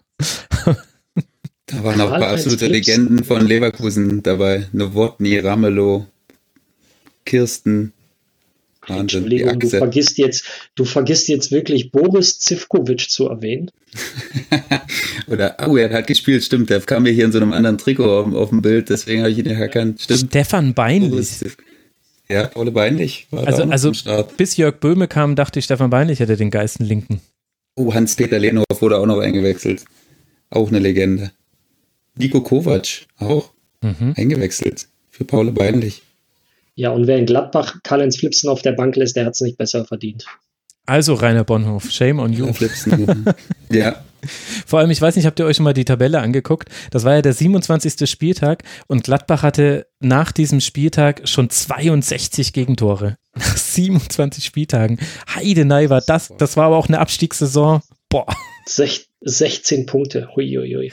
Ja, also ich gucke gerade, aktuell hat ja, na gut, da fehlen jetzt natürlich zwei, gut, da fehlen zwei Spieltage. Also wer weiß, wie weit er es Werder tatsächlich noch geschafft hätte mit seinen 45 Gegentreffern. Okay, ich nehme alles zurück. Ganz so schlimm ist es dann doch nicht. Aber ich hätte jetzt fast gesagt, und die Löwen haben in Europa geklopft mit äh, dem siebten Platz, allerdings schon sieben Punkte hinter den Dortmundern. Mhm. Ja, aber das war damals ja noch Lautern, war, das war ja die Saison nach der Meisterschaft, müsste das für Lautern gewesen sein, oder? Damals noch ja, Dritter. Ja, ist es, ja. Und Leverkusen dann hinter den Hitzfeld Bayern zu dem Zeitpunkt dann schon zehn Punkte zurück. Da haben sie sich dann langsam erholt, die Bayern. Da hat Deutschland, Fußball Deutschland hat aufgeatmet. Ach Gott, das war schön, Frank Furtic. Danke für, für diese, für dieses, äh, hinstoßen auf dieses schöne Spiel und er hat noch ein drittes Spiel genannt. Ein besonderes Spiel am 27. Spieltag 1987-88. 16.500 Zuschauer. Also ich war da zwei, als es gespielt wurde. Nee, drei war ich. Nee, war noch vor April. Also zwei war ich fast drei. 16.500 Zuschauer waren im Stadion, als der Tabellenzweite den Drittletzten empfing. Der Außenseiter ging in Führung und wurde dann trotz Torwartlegende überrollt. Eine Trainerlegende wechselt in der 77. Minute seinen indirekten Nachfolger ein. Das hätten die beiden vor über 30 Jahren sicher auch nicht gedacht. Boah, boah das ist jetzt aber schon schwer, Frankfurtisch. Also 87, 88, 16.500 Zuschauer, Tabellenzweiter gegen Drittletzter. Tabellenzweiter könnte natürlich Bayern, Werder oder Köln gewesen sein. Das war damals so die, die Region. Also ich vermute dann eher fast Köln. Also auf den Tabellen drittvorletzten wirst du nicht kommen. Oder ja. Tabellenvorletzten, Entschuldigung. Den Tabellenvorletzten? Also ich, also ja, ich weiß es, weil ich habe es jetzt schon geöffnet. Okay. Äh, du wirst nicht aufkommen. Wobei wir Und da sehe ich, ja? Da sehe ich gerade den Stürmer und ich hätte nicht wusste nicht, dass der mal bei Schalke gespielt hat. Aber da kommen wir gleich zu. Also, also ist gerade, Elke, du hast du hast gerade auch, ne? Ich, ja, ich so, wow, der hat mal bei Schalke gespielt. Aber gut, da kommen wir gleich zu. Also, also ist jetzt quasi eine der beiden Mannschaften ist jetzt Schalke, oder wie? Richtig. Ja. Aber du würdest niemals auf den Stoßstürmer kommen. Also das ist unmöglich, das zu wissen. Das ist wirklich unmöglich. Na gut, es hat ja eine Verbindung zu dir. Zu mir? Ja. Nee, zu Schuppi. Ach so, ah, okay, okay. Ah, und eine Trainerlegende wechselt in der 77. seinen indirekten Nachfolger ein. Das heißt, da hat irgendeine Schalker Trainerlegende jemanden wie. Äh, nee, das wiederum passierte bei den Bayern. Ach, bei den Bayern, okay. Ja. Also 87, 88 war natürlich Heinkes und okay. hat eingewechselt. Tja, wen könnte er da eingewechselt haben? Das ist ja, indirekter Nachfolger. Indirekt. Naja, nach Heinkes naja, Max, Max, kam ja Max ich zu, dass er das Haus. Und dann. Ja. Aber es ja, Augenthaler. Okay. Der war doch mal ganz ja, kurz aber, Trainer. Aber Heinkes hat ja nicht nur 87, 88 die Bayern trainiert. Ach so, dann, dann danach noch der Nachfolger. Pep Guardiola. Er hat Pep Guardiola daraus Dieser irre. Dieser Jupp, was der da aber schon drauf hatte. Jupp Heinkes wechselt seinen indirekten Nachfolger ein. Boah. Also ist der, ist der Nachfolger quasi nicht, nicht quasi jetzt der, der übernächste nach Heinke, sondern einfach irgendwann wurde, wurde der auch Bayern-Trainer. Der übernächste nach Heinkes ist schon nicht so schlecht. Die Frage, es geht halt um die Ära Heinkes. Er hat ja, er hat ja so, nur einmal so. bei den Bayern. Aber okay, Heinkes, Klinsmann, nee, Klinsmann war da, was gar nicht, der Quatsch. Äh, Heinkes war mehrmals da ich, dein Problem aktuell ist, du hängst zu sehr in den 80ern fest. Ja. Ich hänge mehr ins Heutige, ins, ins, ins, ins Jetzt wieder, um die Gegenwart. Wie schon gesagt, er hat ja nicht nur in den 80ern die Bayern trainiert. Und auch nicht nur in den 90ern. Ach Gott, ich stehe auf dem Schlauch. Ihr müsst mich erlösen, sonst wird es auch zu langweilig für die Leute. Er, er, hat doch vor kurzem die Bayern auch trainiert. Kovac jetzt oder was?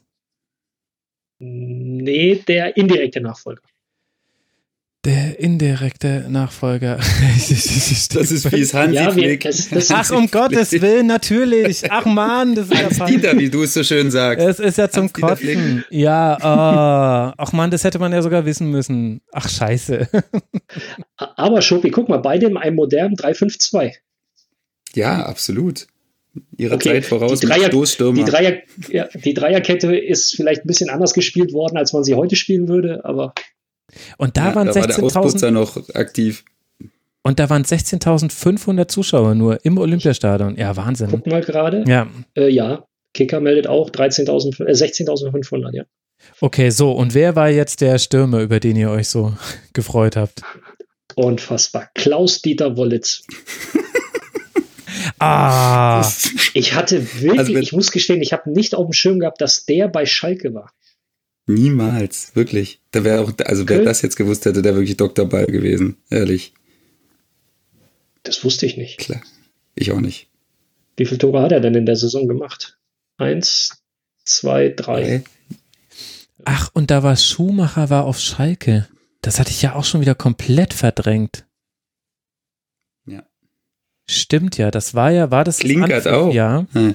Ralle. Ja. Dein, Richtig. Ja. Das war ja nach dem Anpfiff-Jahr. Also er hat ja quasi 87 kam noch seine Biografie raus, also Anpfiff, wo er dann irgendwie über Geld, Drogen und so weiter geschrieben hat. Und dann wurde er doch, glaube ich, bei Köln dann deswegen auch, wurde, also er wurde doch, glaube ich, auch suspendiert. Und, und dann ist er in der Folgesaison dann auch nach Schalke gegangen. Das hätte ich komplett vergessen. ist Michael Wollitz der Bruder von Klaus-Dieter Wollitz? Oder ist das ein Zufall? Äh, Ja, hab ich auch gerade gefragt, weißt Berühmte Brüderpaare in der, in der Bundesliga. Ja? Bjarne Goldbeck. Stark. Da verbinde ich ehrlich gesagt nichts mit. Da musst du mir Hintergrundinfos geben. Nee, Bjarne Goldbeck, einfach, einfach nur, ich erinnere mich, boah, jetzt muss ich gerade gucken. Ja, doch, Rot-Weiß Essen. Kaiserslautern. Genau. Vor allen Dingen Kaiserslautern, Ja, ja. oder? Da ist er so ein bisschen, da hat er seinen Ruhm erlangt. Wann wurdet ihr mit der Bundesliga sozialisiert? Was ist so die erste Saison, wo ihr sagt, da war ich jetzt voll, voll als Fan mit dabei? Schuppi, fang mal an. Schwierig. Da hat Ralle, glaube ich, fast noch ein besseres Gedächtnis als ich, aber also meine erste, das hat jetzt nicht direkt was mit der Bundesliga zu tun, aber meine erste Erfahrung war ein Pokalfinale, wo Gladbach stand und die relativ gefahrlos gewonnen haben. Da müsst ihr jetzt nochmal nachgucken, gegen wen. Da war ich im Olympiastadion mit meinem Papa. Gegen wen haben die denn damals gespielt? Ich weiß es nicht, relativ klar haben sie Gut, das während, du, gewonnen. während du nachguckst, äh, Ja, hier, bei mir war es so die. Außer, Ja, gegen Wolfsburg. Äh, 95. 3-0 gewonnen. Mit Effenberg. okay, bei mir, bei mir war es so 92, aber das kommt ja ungefähr hin. Ich meine, Schuppi ist drei Jahre jünger als ich. Das, das passt ja. 92 war so, ging es bei mir los. Da habe ich auch angefangen mit Panini-Album und ja. Krass, dann wurden wir sogar halbwegs gleichzeitig mit Fußball sozialisiert. Bei mir war es so 93, 94 ist die erste Saison, an die ich so viele Erinnerungen habe und auch die, die WM 94, das war, da war ich dann richtig mit dabei, wo ich quasi mich, wo ich auch voll, Vollblut-Fan dann war und mich, dann sind wir alle Kinder der 90er. Kein Wunder, dass ich mir hier einen abkrapse, wenn ich über 87, 88 sprechen muss. Ich, Also ich dann, dann auch kennst du auch. Entschuldige, ja, sag alle. Nee, mach. dann kennst du ja auch Uwe Ciscale nicht. Nee, Max. nee, sagt mir gar nichts. Was habe ich verpasst? Nein, das, das sind auch nur so, das sind so legendäre Namen einfach. Das ist, äh, Uwe Ciscale ist bei mir halt äh, ähm, Panini-Zeit. Mhm. So, das ist, der war halt in jedem Panini-Album 140 Mal in jedem, also pro Tüte war der viermal drin. Ja, okay. So. Ich sehe es gerade schon. Also Position Angriff steht hier, aber ich mag das nicht so ganz glauben, weil er hätte in 97, nee, in 245 Spielen, ach nee, doch, er hat 97 Tore gemacht, aber keine einzige Vorlage gegeben. Okay, gut. Oh. Dann, dann passt es wieder. Aber 97 Buden in 245 Spielen, okay, gut, dann war er doch Angreifer. Ich gebe es. Wattenscheider Legende, wie ich jetzt hier sehe, aber hätte ich, äh, hätte mich Richtig. prügeln können, hätte ich nicht gewusst. Hätte ich auch nicht gewusst. Ich, öffne mal parallel einfach nochmal ein anderes Spiel von dem Spieltag. Vielleicht finden wir ja dann noch äh, legendäre Namen. So HSV Gladbach gucken. Mal Die St. Pauli-Fans mögen es mir verzeihen. Aber ein bisschen stolz bin ich da jetzt schon. Die ersten drei der Tabelle habe ich ja tatsächlich alle richtig genannt. Bremen, Bayern, Köln. Also natürlich wusste ich die Reihenfolge nicht, aber ich wusste immerhin, dass die damals oben mit dabei waren. Hey, Ja, das war stark, du- muss man sagen. gut, gut, dass ich Bremen-Gladbach ausgewählt habe. Ja. Im Tor Uwe Kamps, dieses Foto ist ja Gold wert. Das ist ja groß, das ist ja ganz großer Jetzt bist, Sport. jetzt bist also, du aber nicht mehr beim 27. Spieltag, oder? Weil da hat, hat der HSV gegen Gladbach gespielt. Äh, HSV gegen Gladbach, Entschuldigung, Ja, nicht gegen okay. Gladbach, HSV Gladbach. Schaut euch mal bitte dieses Bild von Uwe Kamps an. Ich meine, ich finde Uwe Kamps großartig, wirklich. Ähm, ich bin früher, wie du ja weißt, Bökelberg und so und Mhm. Uwe Kamps ist für mich, ist für mich einfach Legende und ich freue mich jedes Mal, wenn ich ihn irgendwie treffe oder, oder sehe. Ich, ich, ich mag ihn einfach. Aber dieses Bild, das ist ja, das ist ja Wahnsinn. Wo bist Schaut's du denn? Bist du auf äh, Kicker? Ich bin bei, bei Kicker, bei Kicker, ja. Da Okay, ist halt das. Bild aus der Zeit und das ist großartig. Ähm, warum ich aber froh bin, dieses geöffnet zu haben, ist nämlich ähm, André Winkhold in der Abwehr bei Borussia Mönchengladbach, der mich später bei Alemannia Aachen in der Jugend sehr geprägt hat, dem ich viel zu verdanken habe. André Winkhold, oh, der hat also wirklich mal Bundesliga gespielt. Thomas Eichin, Christian Hochstetter, Christian Hochstetter, Fronzek. Jörg Neun, Jörg Neun, ja. Jörg, äh, die linke Seite, Jörg Neun. Ja, also. So, HSV, äh, da kümmert ihr euch drum, kann ich nichts zu sagen. ja gut, beim Ja, und HSV ich habe ja noch das Pokalfinale, wo ich da war, äh, in dem äh, 94, 95, glaube ich, war das, habe ich hier gerade auch auf. Da hat die Gladbacher Mannschaft, also das war auch, ich bin auch Gladbach-Fan gewesen, habe in Unterwäsche äh, geschlafen und in Bettwäsche. und ähm, sehe hier auch Uwe Kamps, ähm, Klinkert mal wieder, äh, kommt, kommt wieder. Effenberg, Flipsen, Dahlin, Herrlich vorne, die haben auch beide geknipst mit Effenberg und da kommt er wieder bei Wolfsburg Klaus-Dieter Wollitz im Mittelfeld. Der Also das scheint ein Running Gag zu sein. Wahnsinn. Wirklich. Jetzt müsst ihr mir mal ganz kurz helfen, weil ich, äh, Max, ich weiß ja, dass du viele Frankfurter Hörer hast Ja. äh, und Hörerinnen. Ist Wlodzimir Smolarek der Vater von Ebi Smolarek? Ich glaube ja, aber ich würde es jetzt auch nochmal zur Sicherheit nachgoogeln. Aber ich hatte mir das, also irgendwie klingelt da was, dass es einen Smolarek vor dem Smolarek gab, den ich kenne. Frank Schulz, Dietmar Roth, das ist ja großartig. Körbel, Ralf Colt Sievers, der unter anderem auch äh, beim FC St. Pauli gespielt hat. Es ist ja, es ist ja Gold. Dieter Schlindwein, siehst du, zwei Ex-Frankfurter auch beim FC St. Pauli gespielt. Also, äh, Smolarek ist der Vater von Ebi Smolarek. Du hast das Okay, völlig gut. korrekt. Ja, ja, ja, ja. Stark. Meine Schlind. Didi Schlindwein und Ralf Colt Sievers damals bei Eintracht Frankfurt. Als Trainer übrigens Karl-Heinz Feldkamp. Wahnsinn. Das waren noch, das waren auch noch die Zeiten, wir sind ja da im Zwei-Punkte-System und du siehst es tatsächlich an der Tabelle, wenn du drauf guckst mit heutigem Blick, da gibt es eine Mannschaft wie Gladbach, die haben äh, 13 Mal gewonnen, dreimal unentschieden gespielt, 11 Mal verloren, die stehen auf Platz 6. Und das ist eigentlich so eine, so eine Platz 8, Platz 9 Bilanz heutzutage. Das ist, äh, ja, krass. Stimmt, das war das Zwei-Punkte-System, auch schon wieder alles. Ach, und Homburg war natürlich der Vorletzte, auf den ich nie gekommen wäre. Da habt ihr völlig recht. Und Schalke damals mit 72 Gegentreffern 18.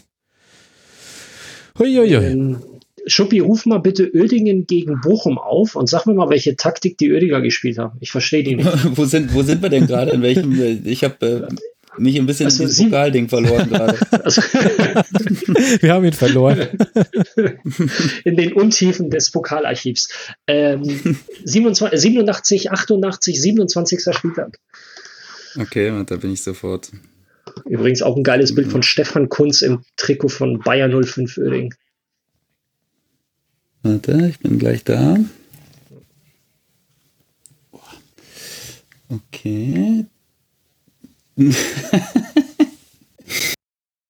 Das ist ein 361, oder?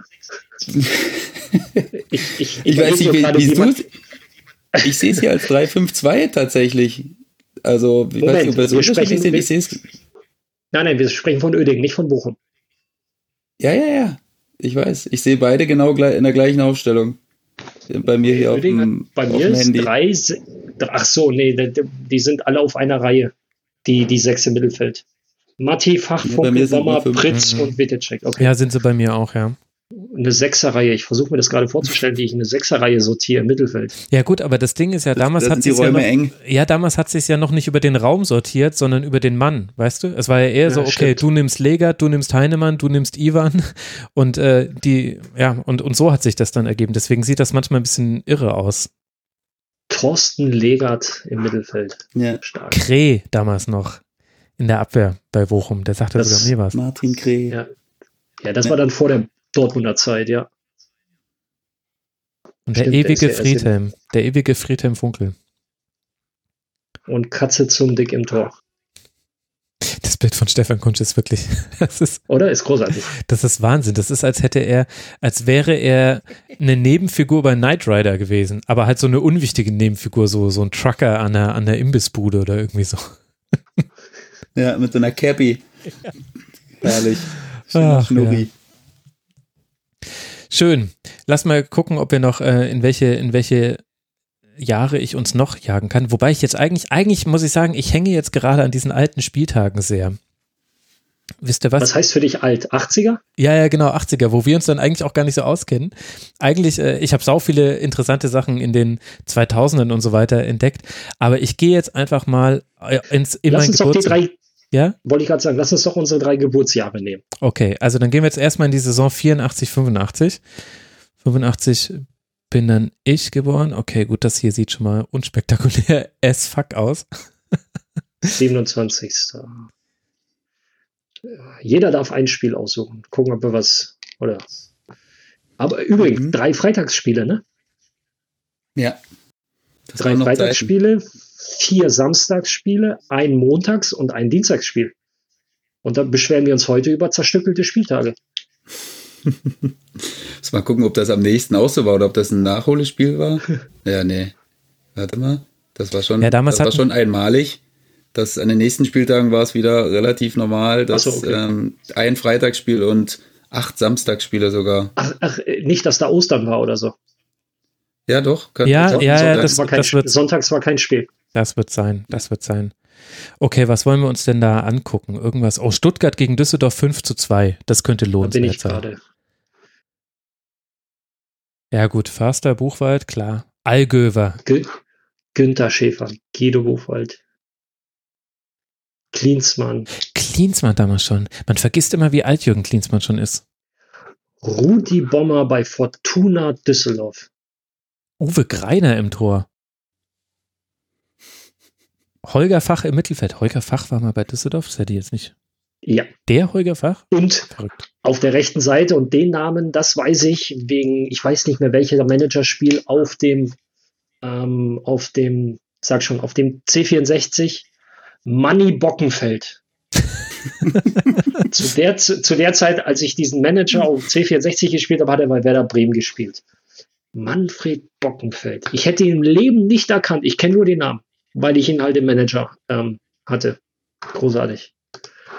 Andi Müller von, von Schalke, der Eurofighter bei Stuttgart auf der linken Seite in der, in der Fünferkette, auch mit einer sensationellen Frisur. der Zeit angepasst.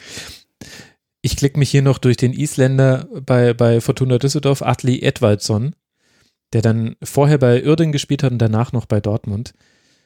Oh, Rainer Zietsch, mein Co-Trainer, wurde eingewechselt. Bei Stuttgart. Ja, Mein. Co-Trainer hier in Würzburg. Rainer Zietsch, ich habe ihn gesucht, ja. Da ist er.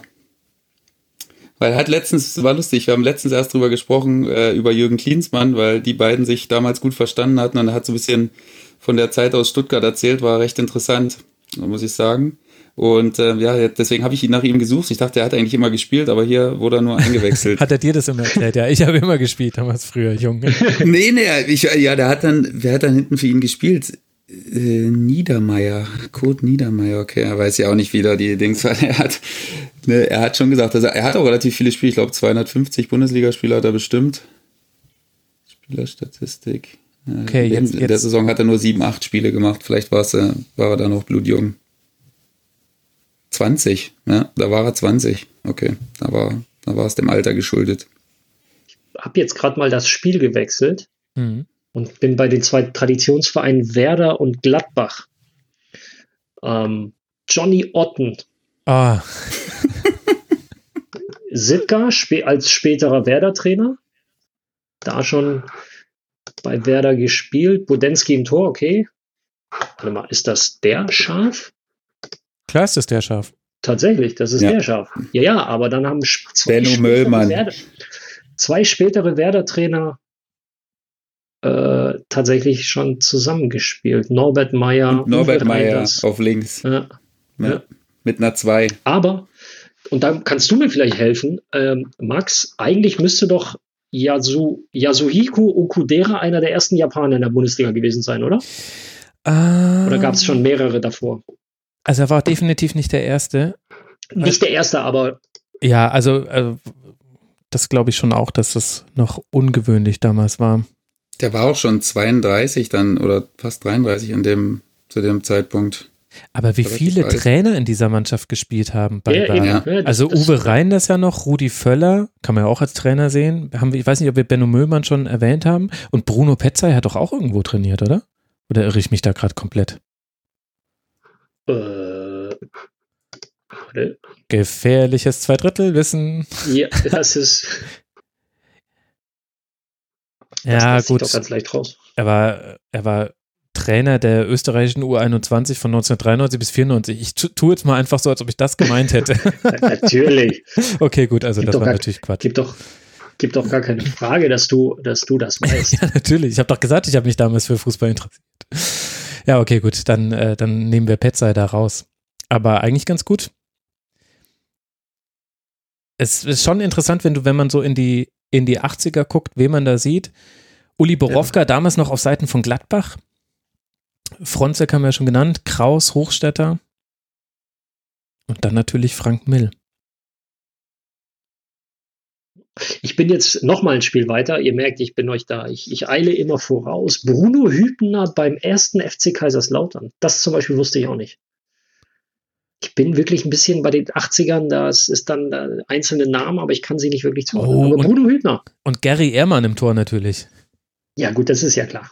Das ist ja, ich glaube, Lautern, Lautern gibt es erst seit 2020 ohne Gary Ehrmann. Ja, das stimmt allerdings, ja.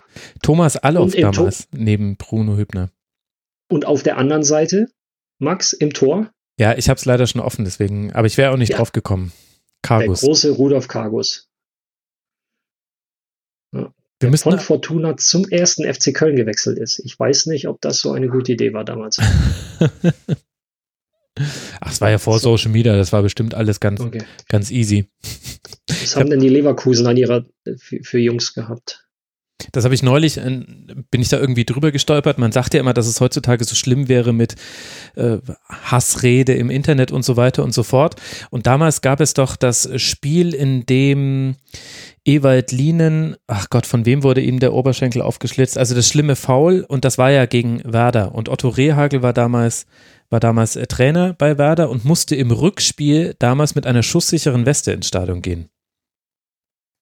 Ja, das, ja, gut. Ja, ja, na gut, irgendwie, ich weiß nicht, ein paar Monate danach im Rückspiel, wie schon, also da dachte ich mir so, es gab schon früher Probleme. Und das ist, nicht, ist kein modernes Phänomen. Wollen wir nächstes Geburtsjahr, würde ich sagen. Machen wir Schuppi, komm. Was war das? 86, ne? 86, ja. Also 85, 86. 85, 86 ist ja ein Jahr später quasi. Genau. Mhm. So, 27. Spieltag. Praktisch auf fußballdaten.de muss man jeweils immer nur eine Zahl verändern, weil die haben feststehende URLs. Fußballdaten.de slash Bundesliga slash dann Jahreszahl, in dem Fall 1986, dann slash 27. Für alle diejenigen, die in Zukunft auch Input geben wollen, darüber kommt ihr am schnellsten auf die, auf die Spieltage. Oh, Düsseldorf-Stuttgart 0 zu 7. Jürgen Klinsmann, Spieler des Tages. Der muss ja dann auf jeden Fall mal Eins, zwei, drei zwei, Buden zwei. Fünf. Fünf, Fünf Treffer. Oh. Fünf? Ah, oh, sogar. Also, neulich habe ich gelesen, wer war denn das? Karl-Heinz Thielen war der erste Bundesligaspieler, der fünf Treffer gemacht hat. Aber alle hintereinander. 36, 47, 49, 75, 78. Huiuiuiui. da ging es dahin. Fortuna, was war da los? Ja, und wer war Guck, im Tor? Wer, wer war im Tor? Jörg Schmatt? Bei wem? Bei Fortuna, ja, gut. Und Holger Fachlibero. Da ist er wieder, Ich glaube, Manni von- Bockenfeld.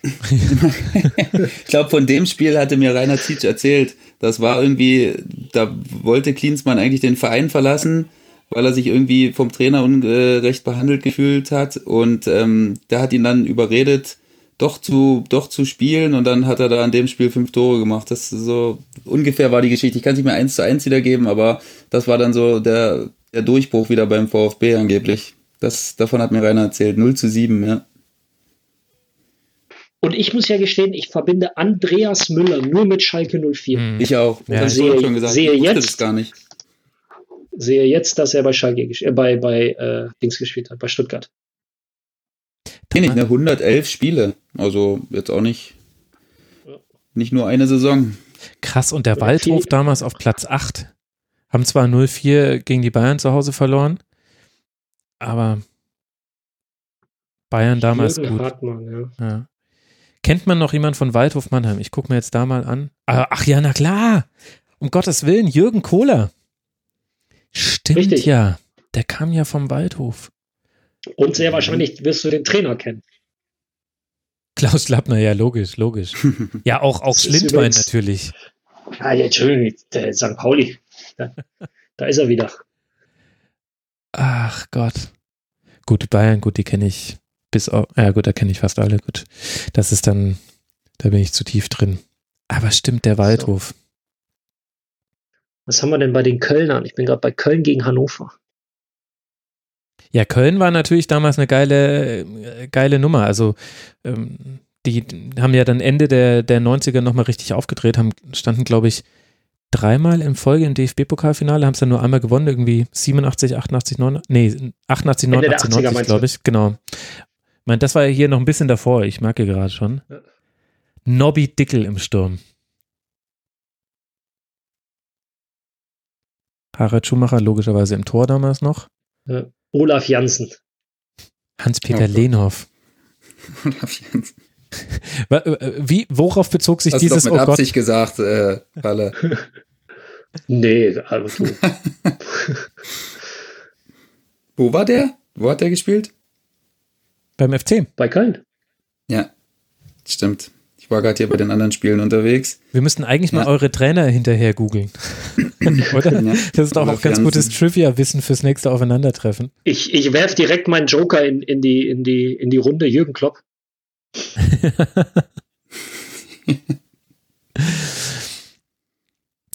Jürgen Klopp. Ich google jetzt Jürgen Klopp. Spiele. Ach so, du meinst jetzt als Spieler? Ja, gut. Ja, okay. natürlich, logisch. Nee, ich will ja, dass ihr quasi für das nächste Mal, wenn ihr ihn trefft, dass ihr dann sagen könnt, hier, was war denn damals los? Na, gegen Klopp hat schon viele, Düsseldorf. viel, viel, viele Zweitligaspiele. Sehr, sehr viele. Ja, Das Und stimmt. einige sehenswerte Tore. Aber ich bin wieder bei, äh, bei Borussia Mönchengladbach gelandet, beim VfL Bochum, mit Dieter Kleff im Tor. Ach Gott. Ja. Ja. Äh, Wolfgang Kleff, wie komme ich denn auf Dieter? Wolfgang Kleff, was erzähle ich denn? Wolfgang Kleff. Martin Kreh, ja. Atta Lamek. Steff- Da hat Atta Lamek noch gespielt. 86 noch. Hochstetter, Rahn, Lienen, Ewald. Fronzek, Winkold, Borowka und Hans-Günther Bruns. Meine Güte. Stark. Krass. Ja, es gab schon interessante 27. Spieltage. Atta Lamek hat er noch bis, zum, bis ins Jahr 88 gespielt. Ich dachte, das wäre schon so mit seiner letzten Saison gewesen. Aber der hat halt auch viele Aber- gemacht. Das muss man echt sagen. Aber wir wollen ja auch die Spiele besprechen. Und jetzt müssen wir ganz klar sagen, was ist da mit Fortuna passiert? 7-0 zu Hause. Ich würde sagen, also ich habe das Spiel jetzt nicht mehr in voller Länge geguckt, aber ich würde sagen, sie haben Jürgen Klinsmann nicht in den Griff bekommen. Das scheint, Sehr wahrscheinlich, ja. scheint mir ein Schlüssel zu sein. Und damals war es ja auch tatsächlich noch eher so, dass Mandecker und Libero das zusammen nicht hingekriegt haben, einen Spieler aus dem Spiel zu nehmen. Ja, dann müssten wir mit Holger Fach sprechen. Der ist als Libero dann mit äh, dafür verantwortlich. Oder falls du irgendwann mal Jörg Schmatke im, im äh, Rasenfunk hast, kannst du ihn ja mal fragen. Hör mal, Jörg. So als Einstieg. Für, Ja, für eine gute genau. Gesprächsatmosphäre. Herr Schmatke, bevor wir über Ihre Folge dann als Sportdirektor reden, damals am 15. März 1986 gegen Jürgen Klinsmann, was war da los? Aber man muss ja auch mal sehen, ne? also heutiger, in heutiger Zeit undenkbar, da hat Holger Fach eine 3 gekriegt. Beim 0 zu 7, da haben noch welche eine 3 gekriegt. Was, was, was war da los? Was haben die gemacht? Haben die jongliert und äh, Leute überlupft und was, wie, wie geht das? Also das ist heutzutage undenkbar. Da werden alle über einen Kamm geschert und da, gibt, da hagelt es nur Fünfen. Da haben eins, zwei, drei, vier Mann eine 3 gekriegt. Stimmt. Okay. Jetzt, wo du sagst, ja, das geht eigentlich gar nicht als, Abwehrspe als Abwehrchef eine 3, eine 3 bei einem 0 zu 7. Also was, was muss der da gemacht? Da musste einige Male rausgedribbelt sein hinten als, als letzter Mann. Ja, Und oder halt einen guten, guten Draht zum entsprechenden Redakteur. Also, ne, also die Geschichten von damals kennt man ja, dass, dass da oft die Telefondrähte geglüht haben und äh, da der eine oder andere Spieler, also vor allem die Nationalspieler hatten es immer ganz gut, weil die dann anrufen konnten und sagen konnten, hier, ich, ich verrate euch die nächste Aufstellung vom Länderspiel oder gebe euch hier mal einen interner, aber dafür macht mal bitte aus der 3 eine 2 2. Oder macht mich auf jeden Fall besser als meinen direkten Konkurrenten, der für mich eingewechselt wurde oder irgendwie so ein Kram. Das waren ja noch die guten alten Zeiten. So. Ja, gut. Also 0 zu 7, deutliches Ergebnis. HSV Saarbrücken 4-0. Ja. Balzis, drei Tore. Da klingelt bei mir gar nichts. Felix Magath. Dann noch die Fäden gezogen im Hamburger Mittelfeld. Wurde aber ausgewechselt. Und jetzt? Zur Halbzeit. Oh. Oh, zur Halbzeit. Ja. Thomas von Hesen. Vielleicht auch mal kurz die Ergebnisse einfach durchgehen, oder? Für die Zuhörerinnen mhm. und Hörer. Lautern, Leverkusen 4-1 am Freitagabend am Betzenberg vor. Mal gucken, wie viele Zuschauer waren es denn? Ja, das wird voll gewesen sein. 12.600. 12.000. Oh, oh, oh, oh. Minuskulisse. Ja, ja, da war noch nicht äh, so viel los. Äh, was haben wir denn dann noch? Waldhof Bayern haben wir angesprochen, 0-4. Frankfurt Bremen 0-2. Öding Dortmund 2-0. Keine gute Saison für die Ja, vor allem, guck mal ganz kurz auf die Torbilanz von Werder. Das kann man sich heutzutage nicht mehr vorstellen. Das war, müsste ja auch die Meistersaison gewesen sein. Die hatten zwölf Gegentreffer am 27. Spieltag. Nein, falsch. Ich habe auf die Punkte wieder geguckt. Ich Vollidiot. Das konnte ja auch gar nicht stimmen. Ist ja warte, aber, aber wann war denn die Saison? Die hatten eine Saison in den, in den 80ern, wo sie richtig gut in der Abwehr waren. Er war tatsächlich auch nur eine. Na gut. Oh Mann, der Max. So, wo waren wir? HSV ja, ja. Saarbrücken 4-0, Köln-Hannover 3-0, Nürnberg-Schalke 3-1, Fortuna Stuttgart, wir betonen es nochmal, Entschuldigung, liebe Fortuna-Fans, 0 zu 7, Bochum-Gladbach 2-2. Oh. Und Uerdingen gegen Dortmund hatten wir das schon 2-0 für Ja, habe ich gesagt. Ich habe ja gesagt, das war keines, kein gutes Jahr für, für den BVB. Äh, in dem Spiel hat äh, Frank Parkelsdorf nämlich rot bekommen als Libero. Ach Gott. Und da waren Dirk Hupe und Günter Kutowski dann die übrig gebliebenen. Günter Kutowski. Günter Kutowski auch übrigens einer der Jungs, die im Panini-Album 92 pro Tüte dreimal dabei waren. Das ist sensationell, dass du das noch weißt, wirklich, wer da so oft vertreten war in den Tüten. Also ich ja. habe die auch geholt, aber daran kann ich mich beim besten Willen nicht mehr erinnern. Kutowski war aber oft dabei. ich hatte halt nie Panini. Das ist, das ist so eine richtige biografische Lücke bei mir. Ich weiß nicht, woran es liegt. Könnte mit Geld zusammengehangen haben. Vielleicht auch gab es das bei uns im Dorf vielleicht gar nicht so sehr. Ich kann mich an ein WM-Album von meinem großen Bruder erinnern, aber ansonsten Panini-freie Zone. Das heißt, bei mir setzt dieses Ganze, ich kenne irgendwelche Spielernamen, erst mit Anstoß und solchen Sachen ein. Wo man die halt dann. Ja, bei, also da hat wirklich sehr, sehr gut geholfen. Marcel. Raducanu war damals noch bei Dortmund. Ja. Warum habe ich an den Erinnerungen? Es gibt doch gar keinen Grund, sich an den zu erinnern, oder? Komisch. Naja. Schon relativ bekannt eigentlich. Ja, aber ja. Wollen wir in dein Geburtstag gehen? Das wäre die Saison 82, 83. Also ich muss sagen, eine gewisse Alterskohorte unserer Hörerinnen und Hörer kommt voll auf aufs, ihre ja. Kosten. Okay, es war auf jeden Fall ein 3 zu 1 Spieltag, dreimal 3 zu 1 gegen Fortuna und Schalke. Schalke damals Tabellen. Ja, fangen wir oben an, oder? Ja. Werder Nürnberg 3 zu 2. So, gucken wir mal ganz kurz rein, ob uns da irgendwas ganz Legendäres auffällt. Gut, haben wir Fichtel, Otten, Norbert Meyer wieder Norbert Meyer, ja. Benno Müllmann, der nächste Trainer. Ja, auch ein geiles Bild. Eben, ja. Rudi Kargus bei den Nürnbergern im Tor. So, so dann haben wir Leverkusen-Lautern. Oh, können wir schnell abhandeln. Ein 0 zu 0 im Ulrich, damals hieß das, glaube ich, noch Ulrich Haberland. Ja, 6000 Zuschauer. Da war hinter dem, hinter dem einen Tor war noch äh, dieser Erdhügel. Der war noch nämlich noch in den 90ern, so kenne ich es. Jürgen Röber. Ach Gott, und Detmar Kramer war da ja Trainer von Leverkusen. Irre. Hannes Bongartz bei Kaiserslautern. Mit, mit einer blonden Prachttrolle. Äh, Hans Bongartz. Ja gut, Hans. Oh, Briegel, Dusek, Breme und Wolf in der Abwehr bei Lautern. Also die, die eine Null erklärt sich da sehr schnell. Bumkundscha, Spieler des Spiels Eintracht, sehe ich gerade. Eintracht, ja, gegen Hertha. 3 zu 1 gewonnen. Ich durfte später bei Mainz 05 mit seinem Sohn zusammenspielen. Mhm. Mit Durica. Stimmt, Durica. Körbel, Falk, Ralf Falkenmeier, großartig. Branko Cebic, Trainer. Ja. Und bei Hertha, Hertha, boah. Okay, da bin ich, bei Hertha bin ich mit den Namen echt raus. Quasten, ja. warum sagt mir Quasten was, was war das? Ah, ja, jetzt weiß ich es wieder, warum mir Quasten was sagt. Das war damals der Lieblingsspieler von Richard Goltz. Und als ich das Tribünengespräch mit ihm gemacht habe, habe ich in irgendeinem ururalten Artikel über ihn gelesen, dass er sich damals auf sein T-Shirt Quasten drauf äh, geschrieben hat, um, um sich quasi ein Trikot nachzubauen. Ich glaube, ich habe diese Info gar nicht im Tribünengespräch dann verwendet. Das ist oft so, dass die Recherche dann eigentlich so ein bisschen für die Kaste ist. Aber das stimmt, deswegen habe ich Quasten noch gekannt. Ich dachte mir nämlich gerade, es gibt keinen Grund, warum ich mich an Quasten erinnern sollte. Es Aber gibt, es gibt kein unnützes Wissen, Max. ja, ja, vor allem, da sieht man mal, äh, dann lohnt sich halt manchmal dann doch dieser Aufwand für die Tribünengespräche, sich da immer durch alles durchzuklicken, was es gibt. Das stimmt. Der Lieblingsspieler. So, Bielefeld-Köln, 2-0.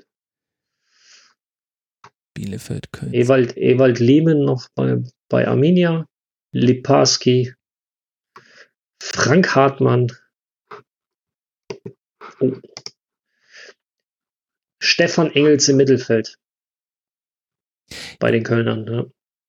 Ja, und Zimmermann in der Abwehr. Zimmermann war doch auch so einer, den Thielen damals, glaube ich, geholt hat.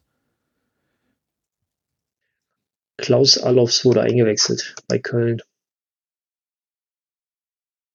Gut, war damals, doch, war schon 27 Jahre alt. So. Weine, Weine. Bochum Stuttgart 2-2. Gucken, wie viel haben es denn damals ins, wie hieß das damals, Ruhestadion?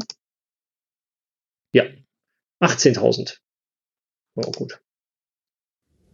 Wer ist denn, Max, du als Bayern-Experte, wer ist denn Karl Del Haie.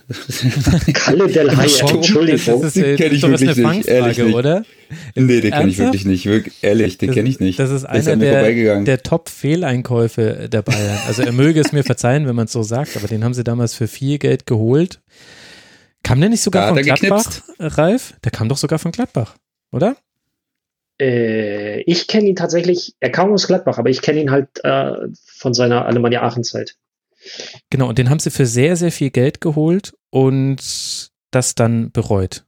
Also hat sich nicht ausgezahlt, um so zu sagen. Ich will ihm ja nicht zu nahe treten, aber. In dem Spiel hat er abgeliefert. Mit äh, Uli Hoeneß und äh, Karl-Heinz Rummenigge vor. Nee, Dieter, Dieter Hoeneß? Dieter Hoeneß. Uli Hoeneß war der Dieter Hoeneß. Ja, genau. Mit Dieter Hoeneß und Karl Rummenigge. Ja, es könnte sein, warte mal, das, welche Saison sind ist, Ber ist Bertram Bayer-Lorzer der Bruder von Achim Bayer-Lorzer? ja, ist er. Das ist lustig, ich habe vorhin auch schon mal äh, geguckt, aber die Verbindung, die war mir zu weit hergeholt. Aber siehst du, Wahnsinn, ist er. Oh, und wieder ein geiles Bild von Uwe Kamps. Also Uwe Kamps, da lohnt es sich schon bei Kicker einfach diese alten Spielberichte aufzuschlagen. Ja. Weil da sieht man auch den jungen Winnie Schäfer im Trikot von Borussia Mönchengladbach. Ja, Genau. Sensationell. Lothar Matthäus auch noch bei Gladbach. Also ich hole euch noch mal kurz zu Del Hai ins, äh, ins Thema. Vor der Saison 80-81 wechselte Del Haye für die damalige Rekordablösesumme von 1,3 Millionen D-Mark zum FC Bayern München. Dort saß er unter Paul Czerner häufig auf der Ersatzbank, sodass er zum Paradebeispiel für den Vorwurf wurde, der FC Bayern würde Spieler von Konkurrenten abwerben, um diese zu schwächen, ohne jedoch die Spieler zu benötigen. Es gab schon in den 80er Jahren das, Ja, das Argument. logisch. Ja, ja. Wahnsinn. Das hat ganz früh angefangen. Im Grunde auch schon, im Grunde auch schon weiter, also du kannst noch weiter zurückgehen. Jupp Kapellmann zum Beispiel damals. Das war, glaube ich, der erste Millionen, nee, der erste Millionentransfer war es nicht, aber es war der erste Millionentransfer für die Bayern. Der erste Millionentransfer war nämlich zum FC, den haben damals nämlich auch Thielen eingetütet. Vielleicht erahnt man auch gerade, in welchen Sphären ich gerade so ein bisschen recherchiere. ähm, und Jupp Kapellmann war zum Beispiel auch so einer, den die Bayern für viel Geld damals vom FC äh, zu sich geholt haben. Und wo auch die Frage war, also sehr sicherlich kein schlechter Spieler und hat ja auch dann ganz gut da gespielt, bis, bis er quasi gehen müsste, als Hoeneß dann Manager wurde. Aber äh, da fing das schon an, dass, er, dass man gesagt hat, sie kaufen ja immer die besten Spieler weg. Okay. Es ist der unlustigste Running Gag der Liga, ehrlich gesagt. Ich bin mal ein Spiel weiter, Eintracht Braunschweig gegen den HSV, weil ja gerade so die Anfang, Mitte 80er waren ja schon so ein bisschen die HSV-Zeit. Mhm, Ähm, definitiv. ihr wisst, ich sage das nicht gerne, aber es ist so. Und die Truppe war schon, boah, Uli Stein, Manny Kals, Dietmar Jakobs, Bernd Wehmeier, Magath, Jimmy Hartwig im Mittelfeld, Rubesch vorne drin. Ja. Ja, Gute Truppe. absolut. Ja gut, war das nicht sogar, das war doch die Saison, wo sie auch Landesmeister geworden sind, oder? Gegen Juve Äh, mit Magath mit dem Fernschuss. War das nicht 83? Warte, ich guck schnell nach. Also sind das Jahr davor waren sie Meister, insofern würde das passen. Genau, am 25. Mai 1983 in Athen im Olympiastadion Felix Magath in der achten Minute sind sie Landesmeister. Und wisst ihr, wer der Trainer von Juventus Turin war? Da wäre ich nie drauf gekommen. Giovanni. Trapattoni. Du siehst mal, wie lange der schon dabei ist. Wahnsinn. Dino Zoff war damals noch im Tor bei Juve. Sergio Brio. Bonini, Platini. Ah ja, klar, stimmt, Platini. Rossi vorne drin, genau. Ich bin hier schon bei Karlsruhe gegen Dortmund. 2-0 vor 8000 Zuschauern im Wildpark. Da, da, da waren die Zuschauerzahlen echt noch relativ, relativ gering, ne? Mhm. Weil immer, wenn wir gefühlt auf die Zuschauerzahl gucken, ist es so plus minus 2000 bei 10.000. Und jetzt, ich we- ich weiß nicht, Schuppi, ob du es kennst, aber das Düsseldorfer Rheinstadion, das war ja eine so unfassbar weite Schüssel.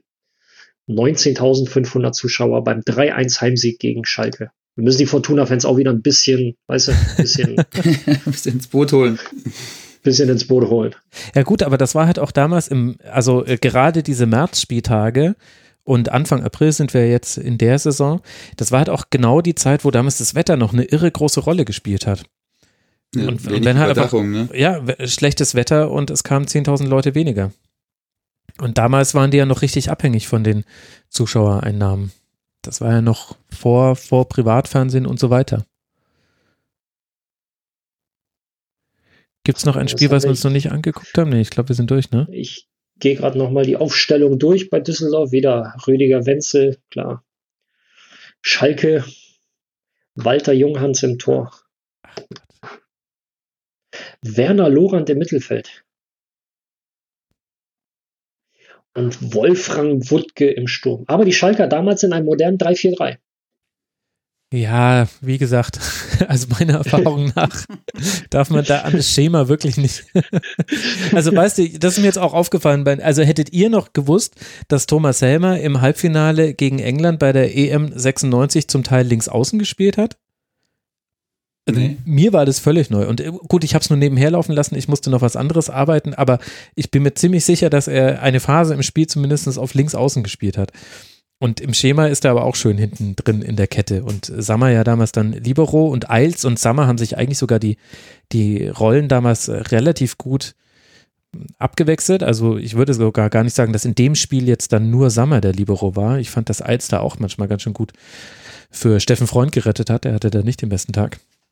Naja, ich möchte jetzt nicht in die Detailanalyse gehen, aber Fußball fehlt mir schon. Ja, ich habe hab so, es ist so anstrengend, immer diese neuen Spiele zu sehen. Vor allem, wenn ich sie nachts gucken muss und macht doch wirklich nicht immer Spaß. Und jetzt merke ich, wie unglaublich es mir fehlt, mir Spiele anzugucken und mir die Ausstellung dazu anzuschauen und mir zu überlegen, hey, was war denn da jetzt der Plan? Warum läuft denn das nicht bei denen? Das ist schon, das ist schon irre, wie einem das fehlen kann, wenn es ohne Ansage kommt. Ja, ich, ich suche ja immer noch den Plan in einem 361. Allein schon, was die Raumaufteilung angeht. Ich überlege, ich, ich setze mich nachher mal an die Taktiktafel und versuche das so ein bisschen. Okay, wenn du natürlich eine gewisse Tiefenstaffelung drin hast, dass du ein 3-2-4-1 spielst, ja, gut. Das würde gehen, ja. Denke ich auch. Ja. ja. im Grunde bist du da ja, doch relativ nah am BM-System dran, oder? Verzähle ich mich gerade? Na, nee, doch nicht ganz. Ja. Naja, es kommt halt darauf an, wie, wie weit du die 3 äh, vorschiebst, aber egal. Schuppi, Schuppi aber andersrum in einem 3-2-4-1, die beiden zwei Sechser sichern die zwei Zehner ab, ist eigentlich auch völliger, völliger Quatsch, weil du, weil du für eine Spur im Prinzip zwei Spieler hast. Ist ja unnötig. Mhm. Es ist dann nicht wahrscheinlich defensiv sogar ein 5-4-1 dann nachher einfach ganz normal, wenn du die zwei außen zurückziehst äh, und die sich hinten äh, um die Leute kümmern und da oh, du dann irgendwie ein 5-4-1 ja. spielst, sogar die ja. absolute Betonvariante. Weil ansonsten macht es ja wirklich keinen Sinn. Wie schon gesagt, so ein, so ein 3-2-4-1 macht keinen Sinn, weil du in einer Spur quasi zwei Spieler hintereinander hast. Verschiebst du sie, um, um die Schnittstellen zuzumachen, verlierst du halt auf einer Seite hast du die Schnittstelle nicht so klar. Du kannst jetzt sagen, das machst du immer auf der, auf der Ballfernseite, aber nee, so wirklich Sinn macht das nicht. Also ich glaube eher so deine Variante des 5-4-1 auch trotzdem so mit sechs Mittelfeldspielern auflaufen ist schon stark. Ja. So, Leute, ich bin jetzt mal zehn Jahre zurückgesprungen. Ich mach's mal noch nicht auf. 27. Spieltag 1972, 1973. Ich sage euch die beiden Aufsteiger in, in die Liga. Das waren Wuppertal und Offenbach. Am 27. Spieltag. Schätzt mal, auf welchen Tabellenplätzen lagen Wuppertal und Offenbach in der Saison 72, 73 als Aufsteiger?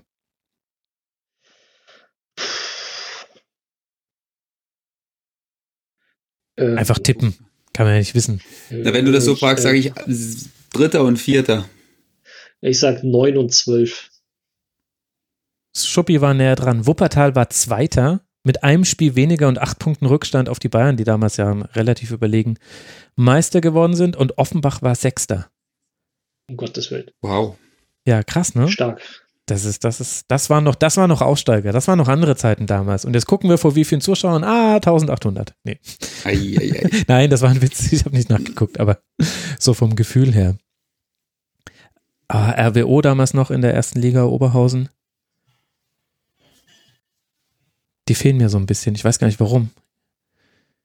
So eins der schlimmsten Stadien, wo ich mich so an meine an meine Anfangszeit im Fußball erinnern kann. Also da Niederrhein, glaube ich, oder? Stadion am Niederrhein oder so.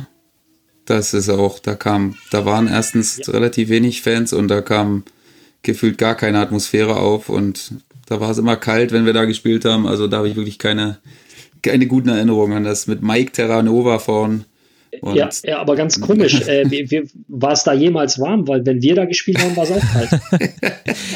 Das gibt's aber. Ich habe gelernt im Hörfehler-Podcast über die Stuttgarter Kickers, dass zum Beispiel die Kickers deswegen damals so heimstark gewesen seien, weil deren Stadion auf so einer leichten Anhöhe in Stuttgart liegt und da oft noch länger der Schnee geblieben wäre. Und deswegen hätten die in den Februarspielen und manchmal auch im März einen Vorteil gehabt, weil bei denen noch Eisplatten auf dem Feld waren, während es in ganz sonst in Deutschland überall Tauwetter war und die Gegner konnten sich da halt nicht drauf einstellen. Also wer weiß, vielleicht war das da auch so.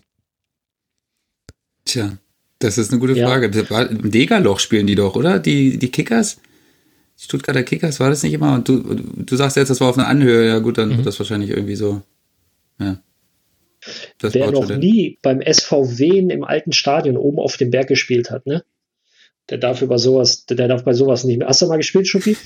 Ja, ich, wir, wir haben ein Freundschaftsspiel gespielt. Ich glaube, ich weiß, was du meinst, auf dem Berg. Da ist, da, ist da jetzt deren Trainingsgelände? Oder ja, ja genau. Nicht? Ja, ja Ach, ist das, ja, doch, doch, das Trainingsgelände, ja. Mhm. Ey, furchtbar. Das ist wirklich so im, im Taunus da und dann liegt das erhöht und da ist links und rechts nichts und da pfeift ein Wind durch. Das ist, glaube ich, mitten im Juni sind da 14 Grad. Aufgrund des Windes. So, habe ich auch einige 72. Geschichten gehört, dass Spieler nicht mehr vom äh, Berg gekommen sind, wenn es da überraschend geschneit hat oder nochmal geschneit hat, dass die Jungs da nicht runtergekommen sind äh, und sich irgendwie da eine länger aufgehalten äh, haben, damit, damit sich die Situation bessert. Also es muss wohl ganz, ganz arg gewesen sein da. Was haben die Spieler da wohl gemacht? Bestimmt nur Wasser hm. getrunken und Buch gelesen. Wahrscheinlich. Ja, ich muss sagen, Faktisch, 72, ich bin 73. immer noch bei deinem Spieltag, 72, 73 mhm. und bin jetzt gerade bei Offenbach, ne? Siggi Held, Willi Schäfer. Oh. Stark. Money Kites beim HSV. Ja, gut, ja, ja, ja. Ja gut, der muss da, der muss da ja eigentlich, egal welches Spiel du da auch machst. Ich, ich wollte gerade sagen, ich glaube, du kannst ja auch einen HSV von 56 nehmen und Money Kites steht da. Einfach aus Prinzip. Oh, Schalke noch mit dem alten Logo. Mhm. Warum sagt mir Lothar Skala was? Und was sagt er mir?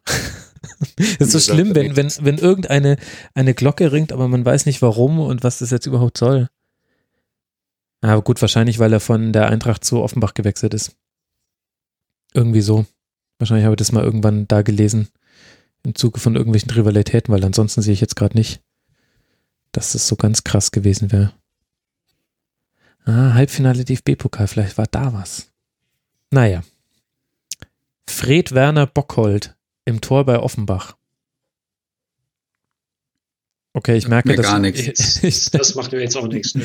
Okay, was habe ich denn da über? Der war dann später bei Leverkusen, glaube ich. Ja, genau, genau, ist dann später zu Leverkusen. Gut, ich weiß jetzt ich auch gerade nicht, warum. Ja.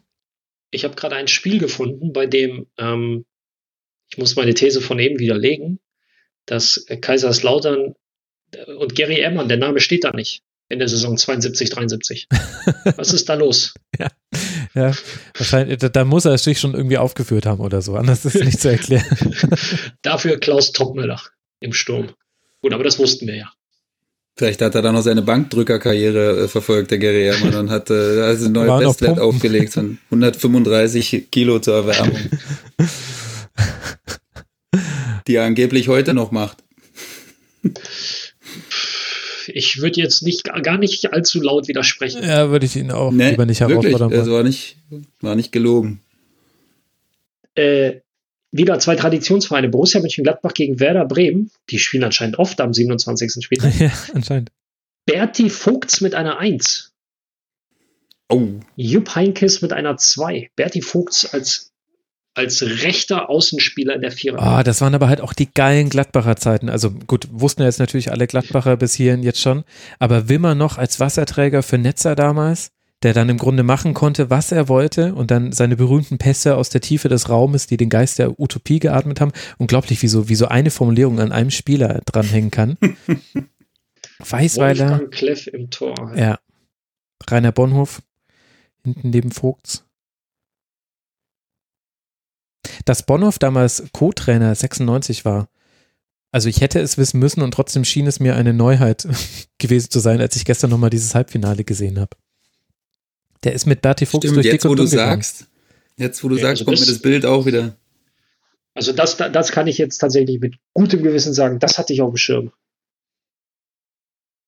Und bei Werder Rudi damals Assauer. Rudi Assauer, genau. Genau, ja. Sauer. Ansonsten sagt mir keiner was bei Werder, muss ich gestehen.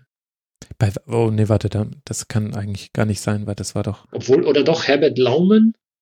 Ja. Ja, ja nee, stimmt, mir sagt.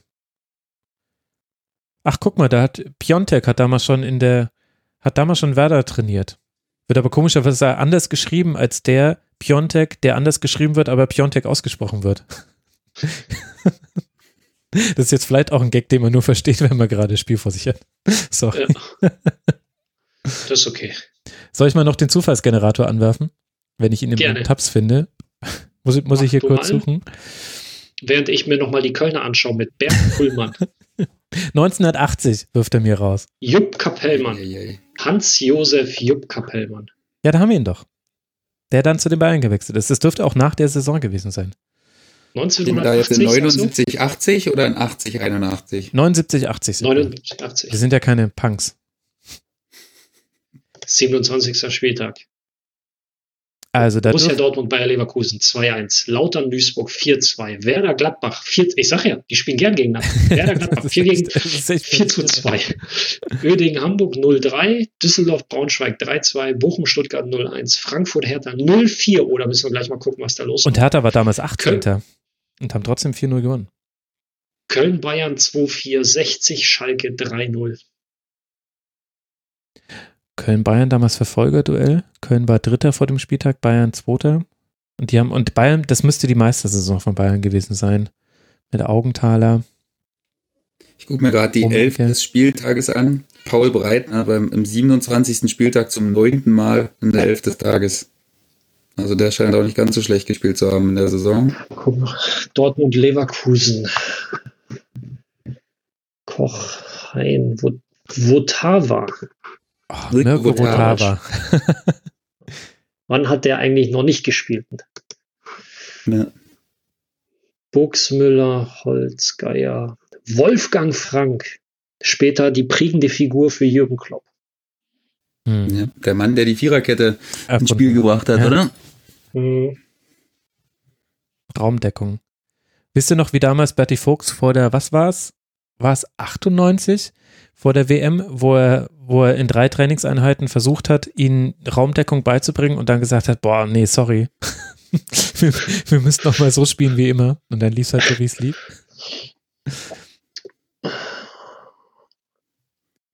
Norbert Nickbur war damals auch in der Elf des Tages. Ja, ich sehe gerade Norbert Elgert auch äh, bei Schalke als Sechser unterwegs. So, Frankfurt gegen Hertha, was war da los? 01 25. 02 39. 03 50. 04 55. Moment, du hast die wichtigste Information vergessen. Vor 10.000 Zuschauern. Also war wow. damals. Im Waldstadion. So, lieber Eintracht, ja. ihr wart nicht immer ein Magnet. oh, bei Köln gegen Bayern habe ich 60.000 Zuschauer ausverkauft im Müngersdorfer Stadion. Ja, das war damals auch, wenn ich, äh, das müsste damals auch so die, die Chance gewesen sein, für Köln irgendwie noch oben dran zu bleiben und dann haben sie aber verloren. Branko Oblak hat da das 4 gemacht. Ach Gott.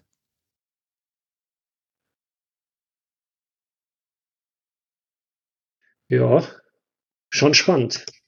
Ob in äh, 25 Jahren ähm, wenn es dann heißt äh, Rasenfunk Future und dann sitzen drei Leute da und sagen, ach, guck mal hier, äh, Saison 2010, äh, Pizarro, kennst du noch? Und ja. ah, guck mal hier, dieser eine da, der hat eine 5 bekommen, der Gunesch. Mal gucken, wo, wo hat denn der überhaupt gespielt damals? Wer ist das überhaupt? Nee, dann wird es ja da, äh, dann wird's ja so sein, also sollte es den Rasenfunk dann noch jetzt geben. jetzt bin ich gespannt. Ja, so, ja. So, sollte es den Rasenfunk noch geben, dann werde ich ja mich dahin äh, transformiert zu sein. Ich bin dann Best Buddy mit euch und bin dann auch so ein typischer Buddy-Journalist und sagt dann, na klar, Gunisch muss man noch kennen. Der war damals die prägende Figur und äh, da wird niemand sagen, wie, wie kennt ihr Gunisch nicht? Bis dahin, ihr seid, ihr seid bis dahin Legenden, meine Lieben, wenn das hier auch nur halbwegs nach Plan verläuft. Und dann hast du, hast du so einen Nachfolger, du und Frank haben dann Nachfolger, die dann halt das Tribünengespräch machen. Und dann kommt so auf Gunesch und dann sagst, legst du so väterlich die Hand auf, auf die Schulter deines Nachfolgers und sagst, Jung, hab schon Tribünengespräch mit ihm gemacht, da warst du noch gar nicht auf der Welt. Ja, genau, genau.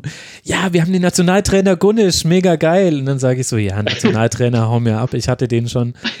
da war der noch gar nichts. Vielleicht sagen sie aber auch, der hat äh, 2028 irgendwie das Champions League Finale oder das WM Finale kommentiert, als Experte begleitet. Ja. ja. Alle, man muss immer groß denken. Ja. ja. Muss immer groß gut. denken. Du, äh, du machst das schon. Äh, erst, richtig gut. Erstmal erstmal erstmal versuchen wir überhaupt mal wieder ein Spiel zu kommentieren, ein Live-Spiel. ja, Jetzt hast du uns wieder in die Realität zurückgeholt. Ja, jetzt, jetzt, ich war so schön in der Vergangenheit unterwegs. Entschuldigung. Aber das ist ja auch so interessant. Wenn jetzt diese ganzen Klassiker laufen, dann hat man ja häufiger die Kombination, die es ja früher viel häufiger gab, TV-Kommentator plus Experte. Aber du merkst halt einfach, also Experte ist halt nicht gleich Experte, auch von der Art und Weise, wie er vom Kommentator eingebunden wird. Früher, wenn da Rummenigge neben Rubenbauer saß, der hat halt so Sachen gesagt wie, boah, ja, ne, es war ja nie im Leben faul. Oder, ja, was macht er denn da? Ach, keine Ahnung. Und ähm, heutzutage bei hier anwesenden Experten in der Runde bekommt man dann doch noch mal ein bisschen was zum Spiel erklärt und kann auch Dinge verstehen. Ich hoffe, dass dieser Trend anhält. Würde ich mögen. Äh, vielen Dank.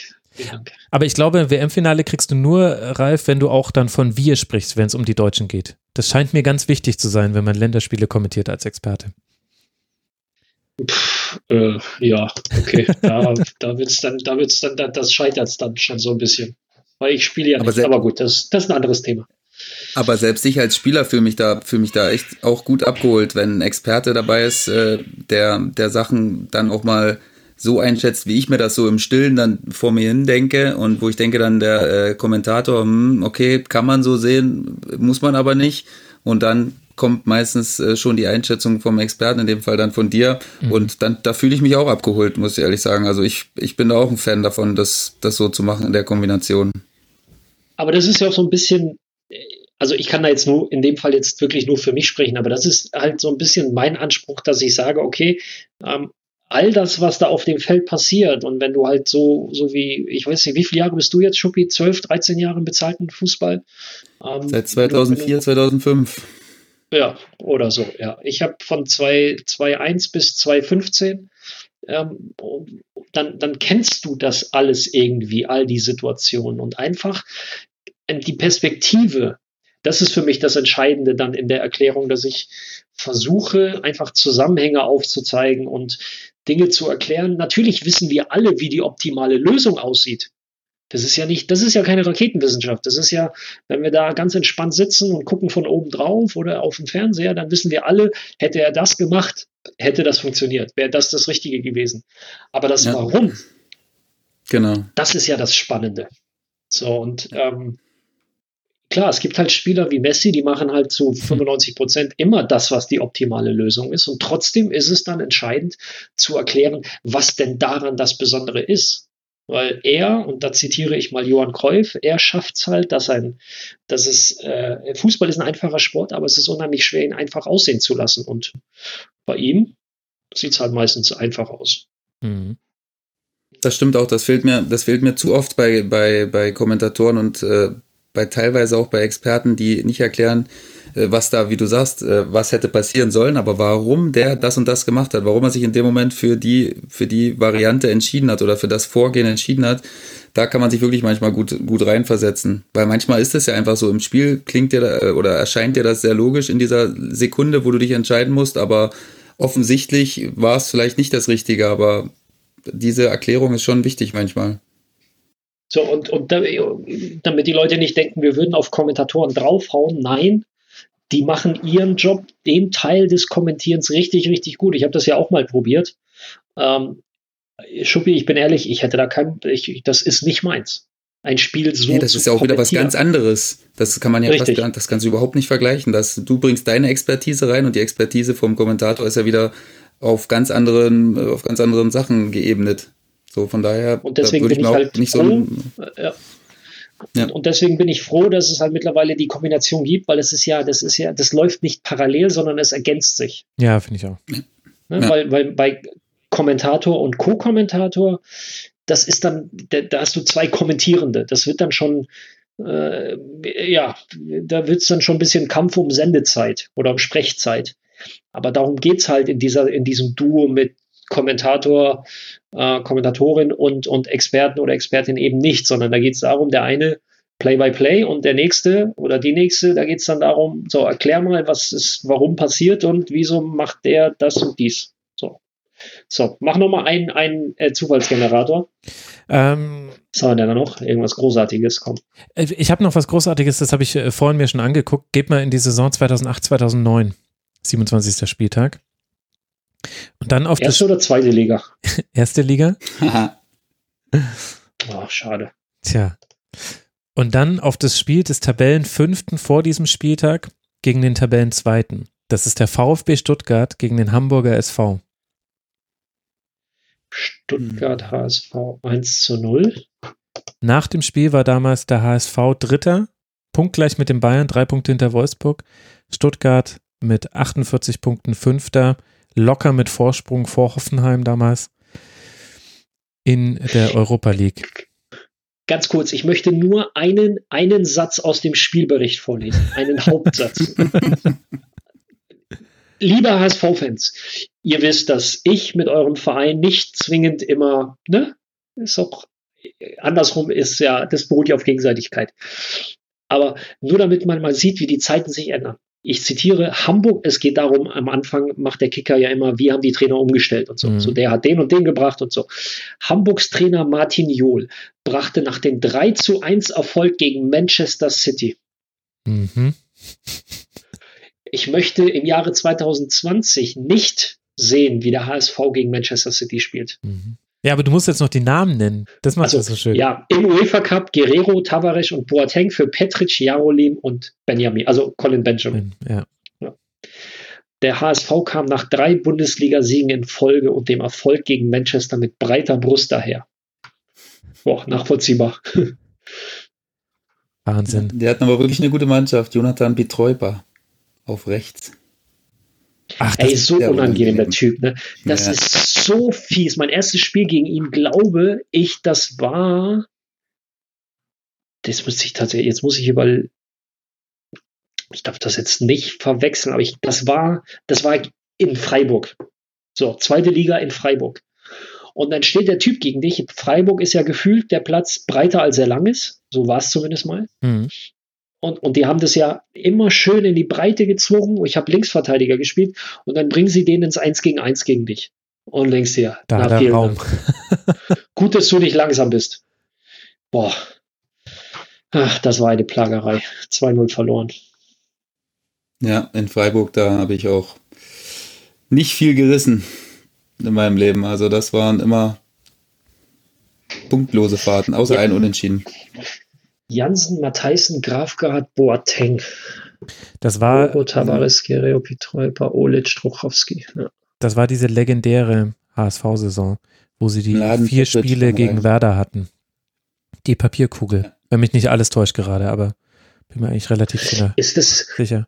Ich meine, VfB, Tresch, Taski, Del Pierre, Del Pierre ist Mathieu Del Pierre, ne? Ja. Ja, Manja, Ludwig Martin Lanik.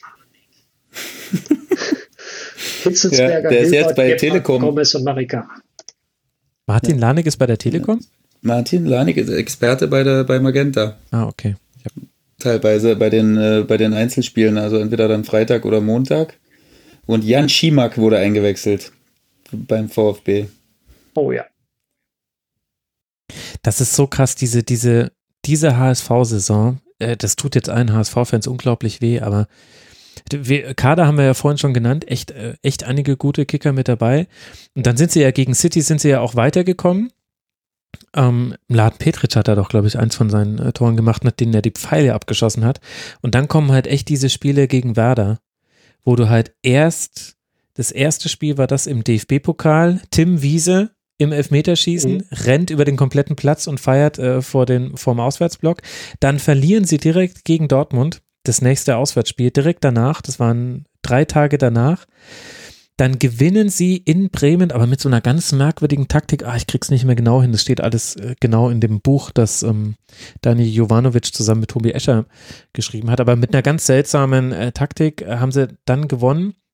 Und dann halt dieses Papierkugel-Heimspiel. Und dann haben sie ja direkt wieder in, in Bremen gespielt. Ich habe jetzt nur ein Spiel dazwischen ausgelassen gegen Hertha, wo sie dann 2 zu 0 verloren haben wo, und wo dann halt auch klar war, okay, aus dieser Saison wird gar nichts mehr herauskommen. Also quasi so, so wie damals Leverkusen innerhalb von zwei Wochen alles verspielt hat, so hat damals Werder halt in, in, in ganz wenigen Spielen ist die komplette Saison den Bach runtergegangen. Ach, schon bitter. Ja, ich davon hat mir Wolfgang Hesel, Ersatztorwart, äh, ganz oft erzählt von diesen Spielen. Wir haben in, in drei Vereinen zusammengespielt, Wolle Hesel und ich. Und ähm, die Geschichte habe ich ein paar Mal gehört. Diese vier Spiele gegen Werder, da hat er auch gesagt, die haben uns alles versaut. Na, da kann ich mich gut dran erinnern. Ich, ich habe jetzt mal was gemacht, Max, entschuldige bitte, aber ich, das hat mich jetzt interessiert, nämlich in diesem Jahr 2008, 2009 habe ich mir den 27. Spieltag der zweiten Liga angeschaut.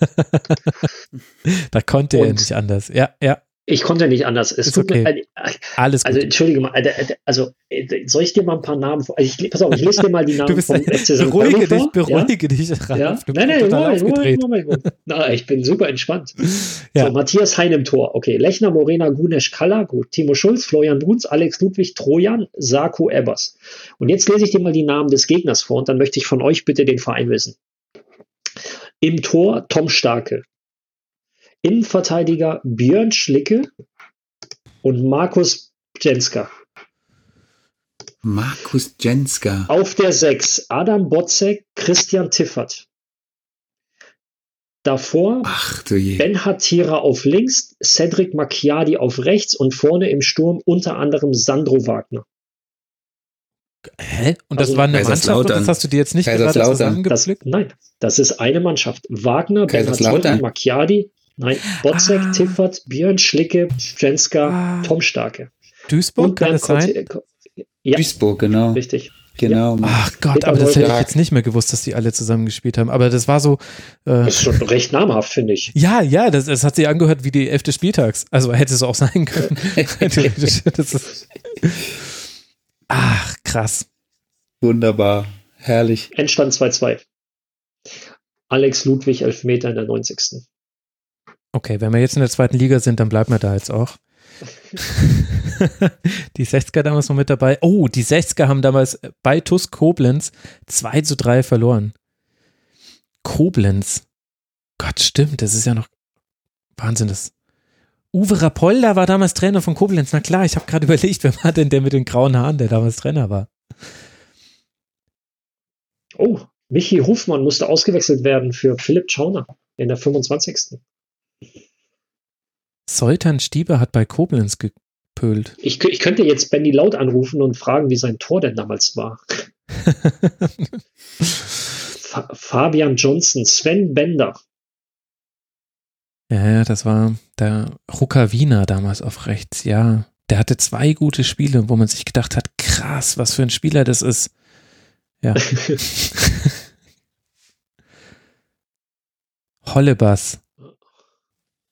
Hollebas. José Rollebas. Ne? Der spielt jetzt in Watford, oder? Ich, ich wollte gerade fragen, wo der jetzt gerade ist. Ja, ja, Ich glaube. ja, ja. Watford, glaube ich, oder? Ja, Watford.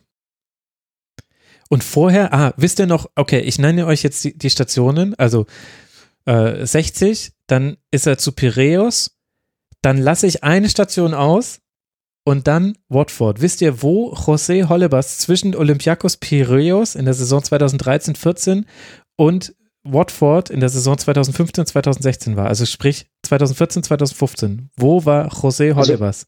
33 Spiele. Piräus, Piräus wusste ich, aber Ja, das hätte ich auch gewusst, aber da bist du jetzt echt. Ich, also ich wie kommst du, wie kommst du von also zwischen Piräus und Watford, da gibt es eigentlich nur eine mögliche Station. Türkei? Bin ich in Nee, der AS Rom. Spanien? Ah, so, ah, Der so. hat bei der Roma gespielt, 33 Spiele. Echt? Okay, 24 in der Serie A, unterschätzt. 4 in der Europa League, 5 in der Champions League. Und dann ab zu Watford. Und die sind damals Vizemeister geworden in der Saison. Okay, also wie schon gesagt, Piräus hatte ich auf dem Schirm, weil ich ihn halt ja bei, bei Watford hatte. Aber Rom hatte ich nicht auf dem Schirm. Nee, ich wäre jetzt natürlich auch nicht drauf gekommen. Also, ah, krass. Die TuS Koblenz, die haben ja einen Asterix in der Tabelle. Was war denn damals los? Haben die Punkte abgezogen? Julian? Baum, Julian Baumgartlinger war damals bei 60 auf der Bank. Okay, wäre jetzt auch nie drauf gekommen. Obwohl es schon so eine Region ist, an die man sich ja eigentlich erinnern müsste. Ah, genau. Koblenz, ich glaube, da war was mit Punkten, ja. Ja, ja, wegen Täuschung im Lizenzierungsverfahren der Vorsaison drei Punkte abgezogen. Sind mit minus bei äh. Rot-Weiß Aalen mit Großkreuz und Marco Reus unterwegs. Jo. Jo. Zusammen im Dreiersturm Eigentlich- 4-3-3. Müsste eigentlich auch noch Dennis Naki gewesen sein. Das ist Tuborg. Nee, in dem Spiel nicht. Und an diesem Doch, Spieltag wurde hat, eingewechselt. Wurde eingewechselt. An der 64. für Bölzler. Und die Überschrift zum Kickerbericht ist Benny Auer beendet seine Torflaute. Auf Seiten von Aachen natürlich. Benny Auer. Ach, Aachen ist auch so ein Verein, der irgendwie fehlt in der zweiten Liga. Ich mhm. fand Aachen immer am alten Tivoli war es sensationell zu spielen und am neuen war es eigentlich auch ich wollte ja, ich wollte ja unbedingt das Tribünengespräch mit Willy Landgraf machen, weil mir auf irgendwelchen Wegen seine Handynummer zugespielt wurde und dann habe ich, hab ich mir auch seine Biografie, die es gibt, durchgelesen und dachte mir, oh Gott, oh Gott, wird das gut, oh Gott, wird das geil, oh nein, oh nein, oh nein, wird dieses Tribünengespräch Spaß machen. Aber er wollte leider nicht. Ich weiß, weiß nicht warum. Wirklich? Ja. Wollte er nicht? Nee. Oh.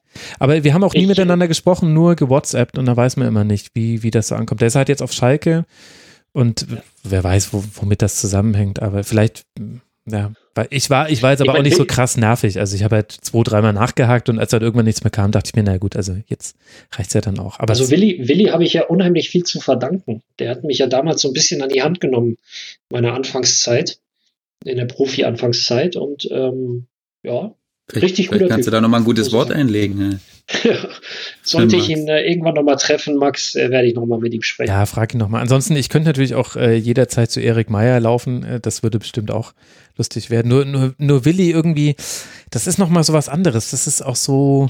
Ja, versprochen. Willi ist nochmal eine ganz andere. Ja, also und, und vor allem. Alle, sag mal ehrlich, ich habe das letzte Mal beim Hallenmasters in diesem Winter gesehen, wie er einen umgegrätscht hat äh, beim, beim, beim alte Herren-Turnier. Und als der dann un, ungläubig geguckt hat, warum er das denn gemacht hat, hat äh, Willi Landgraf ihn angeguckt, so nach dem Motto, was, was, was dachtest du denn, was ich mit dir mache? dachte, ich lass dich ja. vorbeilaufen oder, oder, oder was? Ja, das ist. nee, das ist, da ist Willi wirklich ganz, ganz alte Schule. Das ist. Äh, ja. Aber Schaut euch das mal. Holst. Seid ihr gerade auf dem Spiel Aalen gegen Aachen? Das ist ja sensationell. Da, da spielt ja auch Louis Holtby bei Aachen. Ja. Das hätte ich überhaupt nicht mehr auf dem Zettel gehabt. Dann Daniel Brinkmann ist der verwandt mit Ansgar? Weiß man das? Nee, nee mit Daniel Brinkmann habe ich nee. gespielt. Nee, der ist nicht verwandt mit Ansgar Brinkmann. Okay, also Jerome Polenz eingewechselt? Oh, ja klar. Stimmt. Grüße, falls er es hört. Fiello, Fiello auf der 6. Ja, Fiello auf der 6, Auer ausgewechselt, Timo Achenbach auf der links, äh, auf links. Mhm.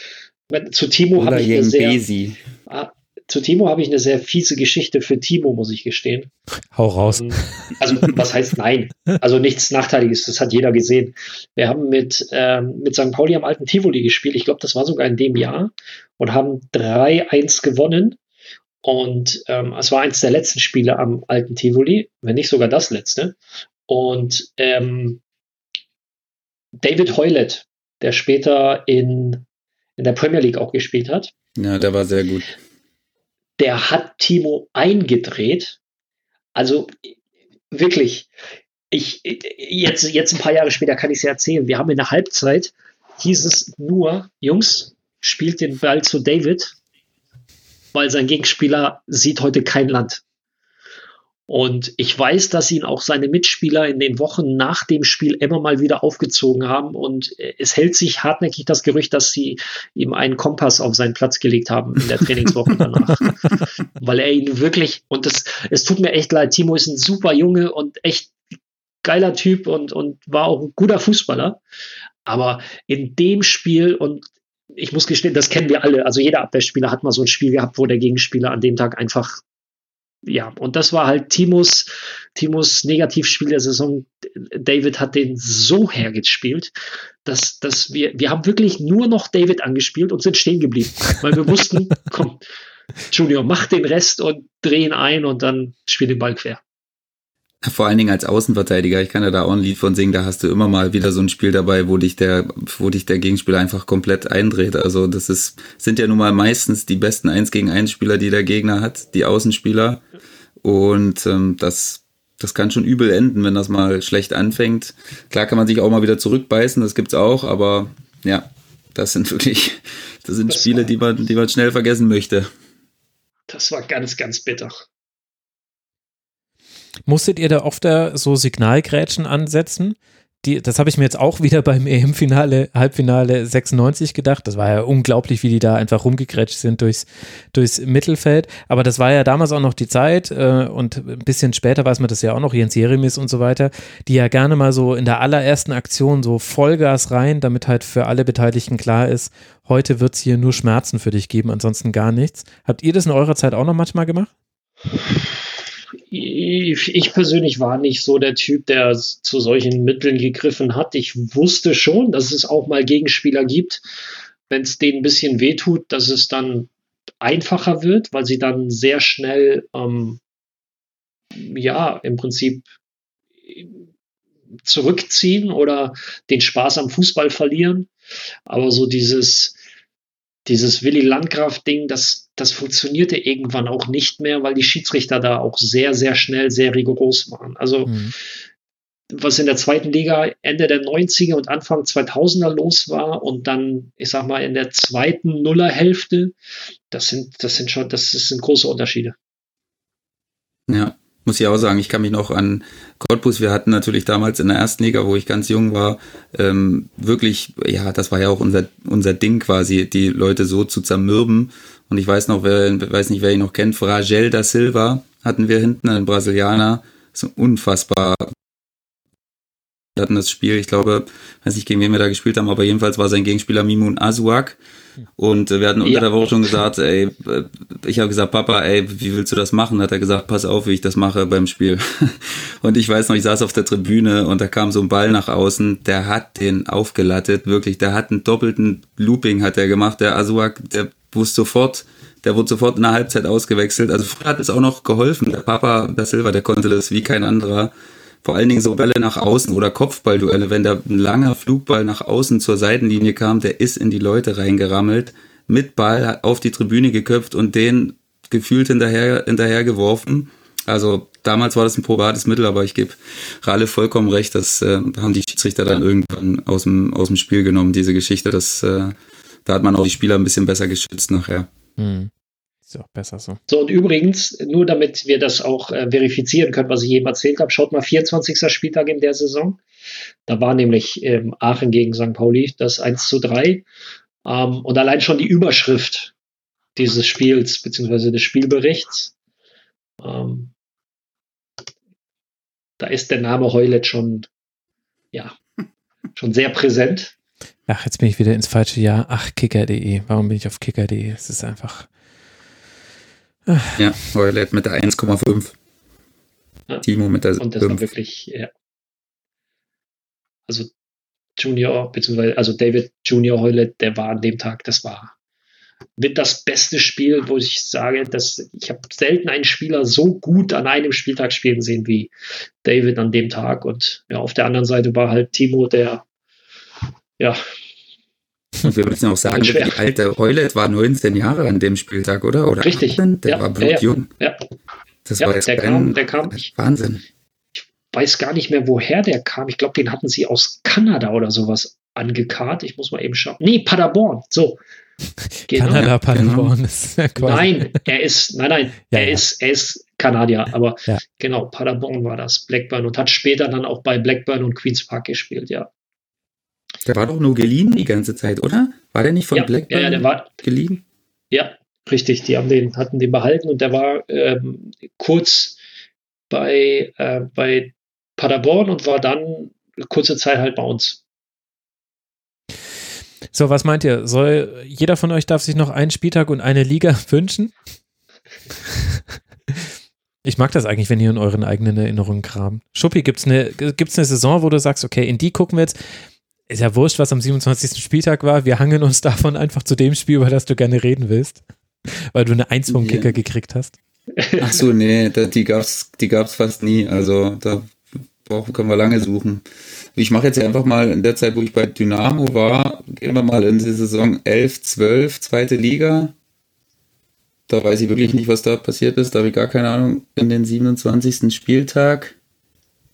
11, 12 oh. war ich ja. auch zweite Liga. Oh, sehr gut. Können wir nehmen. Dazu kann ich was erzählen. Shit. Da wurde ich zur Halbzeit ausgewechselt. zur Halbzeit ausgewechselt. Das weiß ich jetzt schon. Wenn ich das Spiel sehe, wir haben gegen 60 zu Hause einzu. Ich wurde zur Halbzeit ausgewechselt. Ich bin, bin relativ sicher gelb-rot gefährdet. Ja. Ja. Eieiei. Nur laut. Okay. Nur Lauts Kopfball kann Kirsten überwinden. Mhm. Auch da wieder. Ich könnte Benny anrufen und dann mal fragen, was war da los? Oh ja, Schuppi, Halbzeit. So, Steuerung F, Schuppern. Auf der anderen Seite entwischte Eigner seinen Bewacher Schuppern und flankte scharf nach innen, wo Bregerie die Kugel fast ins eigene Tor drückte. 13. Minute. Und es gibt noch eine weitere Erwähnung? Achso, das ist dann im Spielbericht. Also. Ja. Nur da. Ja, das war nicht mein bestes Spiel, glaube ich. Es war jetzt kein katastrophales Spiel, aber es gab bessere. Gegen Stefan Eigener, genau. Ja. Warte mal. März 12 war ich schon in Ingolstadt. Da haben wir ah, in Bochum 1-0 gewonnen. Ja. Du hast gespielt. Ja, mit Billiskov zusammen. Andi Görlitz. Zum Schluss. Ja, Schäfer. Das war dann auch die Geisterspielsaison, logischerweise, ne? Wenn ihr da mal in der gleichen Liga wart. Zeitgleich muss es ja das gewesen sein. Mm, Ja, ja. Kajubi kurz vor Schluss, ja. Aber in Bochum habe ich immer gerne gespielt. Das, das waren für mich immer sehr, sehr angenehme Spiele. Fußballerisch vom Ergebnis her. Und ich mag das Stadion. Ich auch. Allein die Hymne vorm Spiel ist schon, ist schon die Reise wert. Und so das Flair. Ich finde ich find das Ruhrstadion auch gut. Kirchstein auf der Bank, Mark Hornschuh, der jetzt beim FC St. Pauli eine schwere Zeit gerade durchmacht. Akaichi, der jetzt in Tunesien bombt und Colin Quaner, der mit Huddersfield in die Premier League aufgestiegen ist vor zwei Jahren. Ramazan Özcan war Spieler des Spieltags. Der muss ja extrem gut gehalten haben an dem Tag. Wenn Ja, du das hat, ich erinnere mich, hat, hat, ja, hat gut gehalten. Der jetzt als zweiter Torwart bei Bayer Leverkusen Mhm. ein bisschen durch der Europa. Rambo, kommt. oder? Ja, ja, Spitzname Rambo. Rostock gegen Aue, ein schönes Ostderby gab es da noch. 0-1. Union Berlin, Eintracht Frankfurt 0 zu 4, was ja Mhm. heute ein Erstligaduell ist. Was heute ein Erstligaduell ist. Ich habe schon nachgeguckt, Meier hat da zweimal getroffen und Hoffer, glaube ich, Ja. noch und Idrissou. Simon Terodde. Ja. Tusche, äh, Tusche auf der 10, wer sonst? Und Pahnsen Schild. natürlich, ja klar. Pahnsen war damals auch dabei. immer noch da. Anel Jakpa, Schildenfeld, Anderson, Sebastian Jung, Viererkette. Konstant Jagba, ja.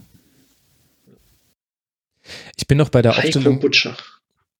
ich bin noch bei der? Aufstellung von? Bochum hängen geblieben im Spiel gegen euch. Ralf, an dem Spieltag. Marcel Maitritz hinten drin, Lute im Tor, Freier im Mittelfeld. Freier auch schon wieder komplett vergessen. Gefühlt war das Trikot immer zwei Nummern zu groß. Ein, ein gewisser Kramer auf der 6. Keine Ahnung, wo der dann Giovanni Federico. Mhm. Und Inui Ach, vorne. Quatsch, Christoph. Das, ist, das hatte ich gar nicht auf dem Schirm. Christoph damals Mhm. Bochum. Krass. Okay. Giovanni Federico, ja, das ganz, ganz große Talent. Als, als er so zwischen 18, 19, 20 hat man ganz, ganz große Dinge von ihm erwartet damals.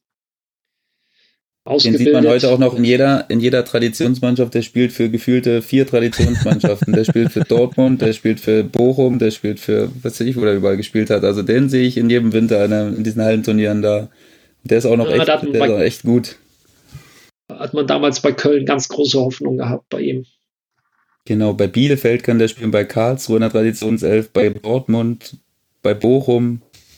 Wahnsinn. Macht er auch. Nimmt er alles wahr.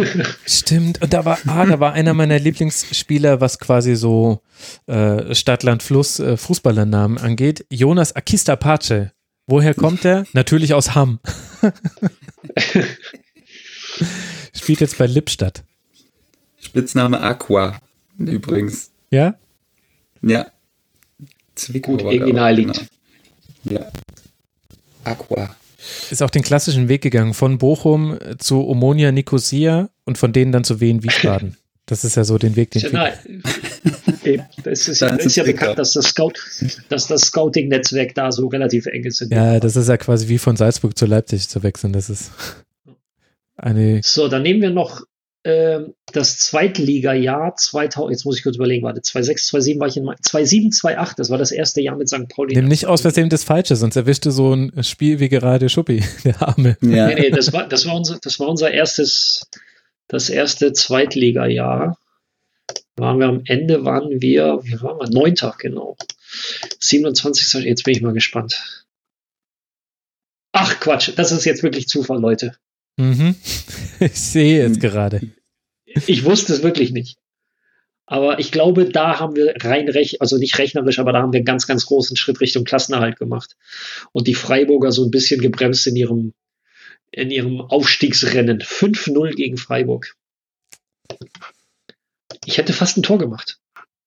Mein Gott, müssen die schlecht gewesen sein? Oder was war das jetzt? Linker Verteidiger. Alle. Ja, da habe ich, da habe ich in der Zeit habe ich links gespielt, weil wir hatten keinen wirklichen Linksverteidiger. Oh, mit Aber wir hatten genug hast du gespielt.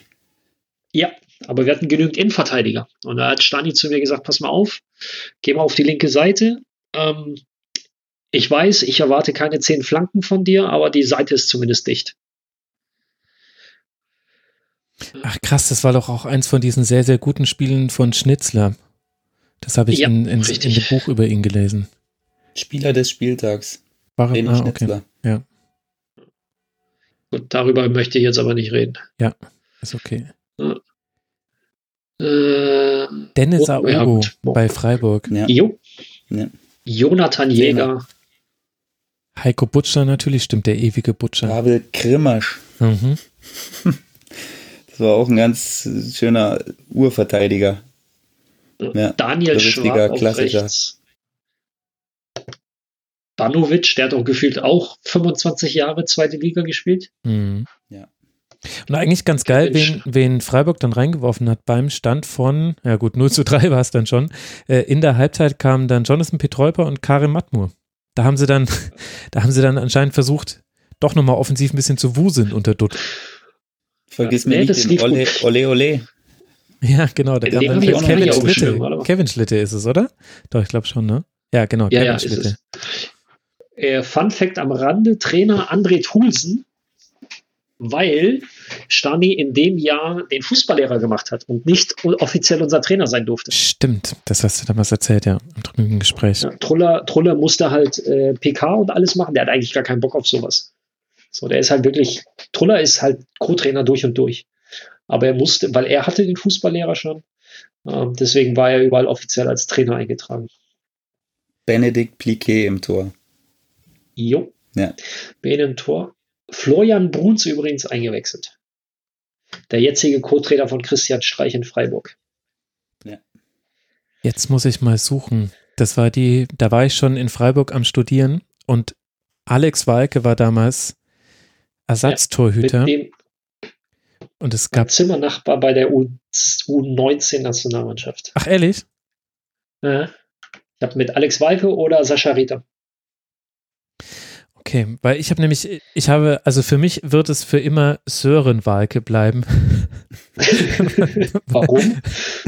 Also es war so, es müsste ein Spiel gegen Dynamo Dresden gewesen sein. Ich muss mal gucken, ob ich es jetzt finde. Und es war sehr kalt. Es hatte, glaube ich, minus sechs Grad, ein Montagabendspiel, zweite Liga in Freiburg. Und wir hatten noch, wir sind direkt aus der Uni, noch kurz bei mir zu Hause, haben da noch was zu uns genommen, was einen warm hält. Und dann waren wir nicht auf der Nordtribüne, sondern auf der Südtribüne, wo man einen sehr kurzen Weg zum, zum Bierstand hat. Und es gab 04 Glühwein für 2,50 Euro. Und Dresden oder Aachen, eine Mannschaft in Schwarz-Gelb, führte nach, keine Ahnung, gefühlt acht Minuten mit 2 zu 0 und es wurde immer kälter. Und dann spielte vor uns Walke und wir kannten seinen Vornamen nicht und haben uns dann irgendwann auf Sören geeinigt. Und naja, also sagen wir so, dieses Spiel hat Legendenstatus in meinem Freundeskreis.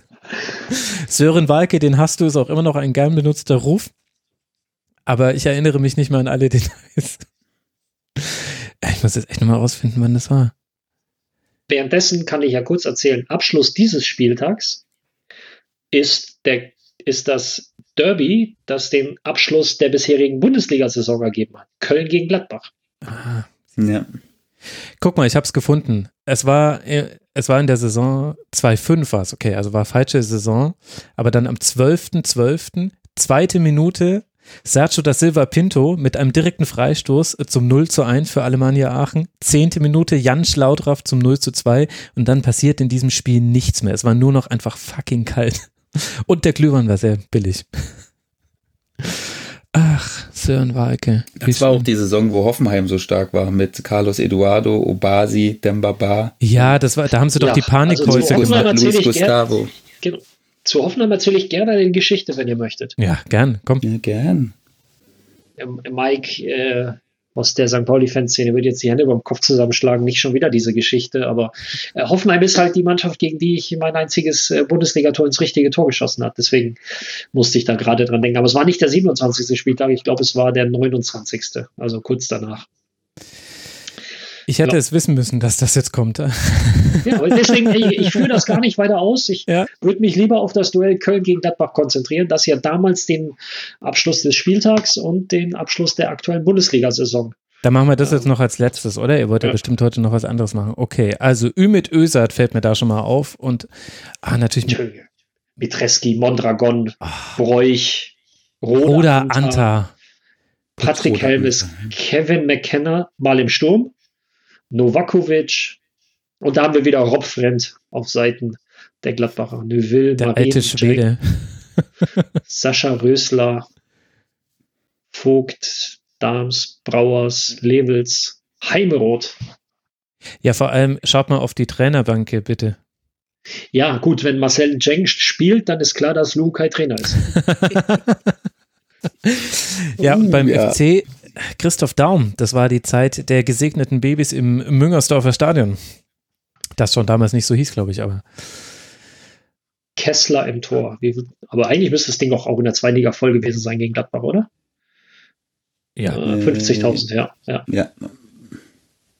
Milivoje Novakovic. Thorsten Kinhöfer, Note 5.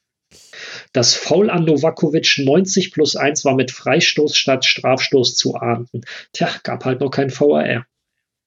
Und das war nämlich das 1 zu 1. Ich habe das Spiel sogar gesehen. Das war doch Montagabendspiel, oder? Da bin ich doch. Ja, genau, war Fachschaft vorher. Oh Gott.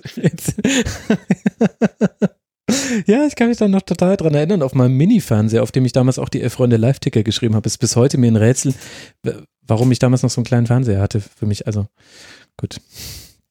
Salvatore Gambino eingewechselt worden. Ja, habe ich auch gerade gesehen. Gegen den habe ich in der Jugend noch gespielt. Wir sind auch ein Jahrgang und der war auch eins dieser ganz, ganz hoffnungsvollen Nachwuchstalente damals beim BVB. Hm.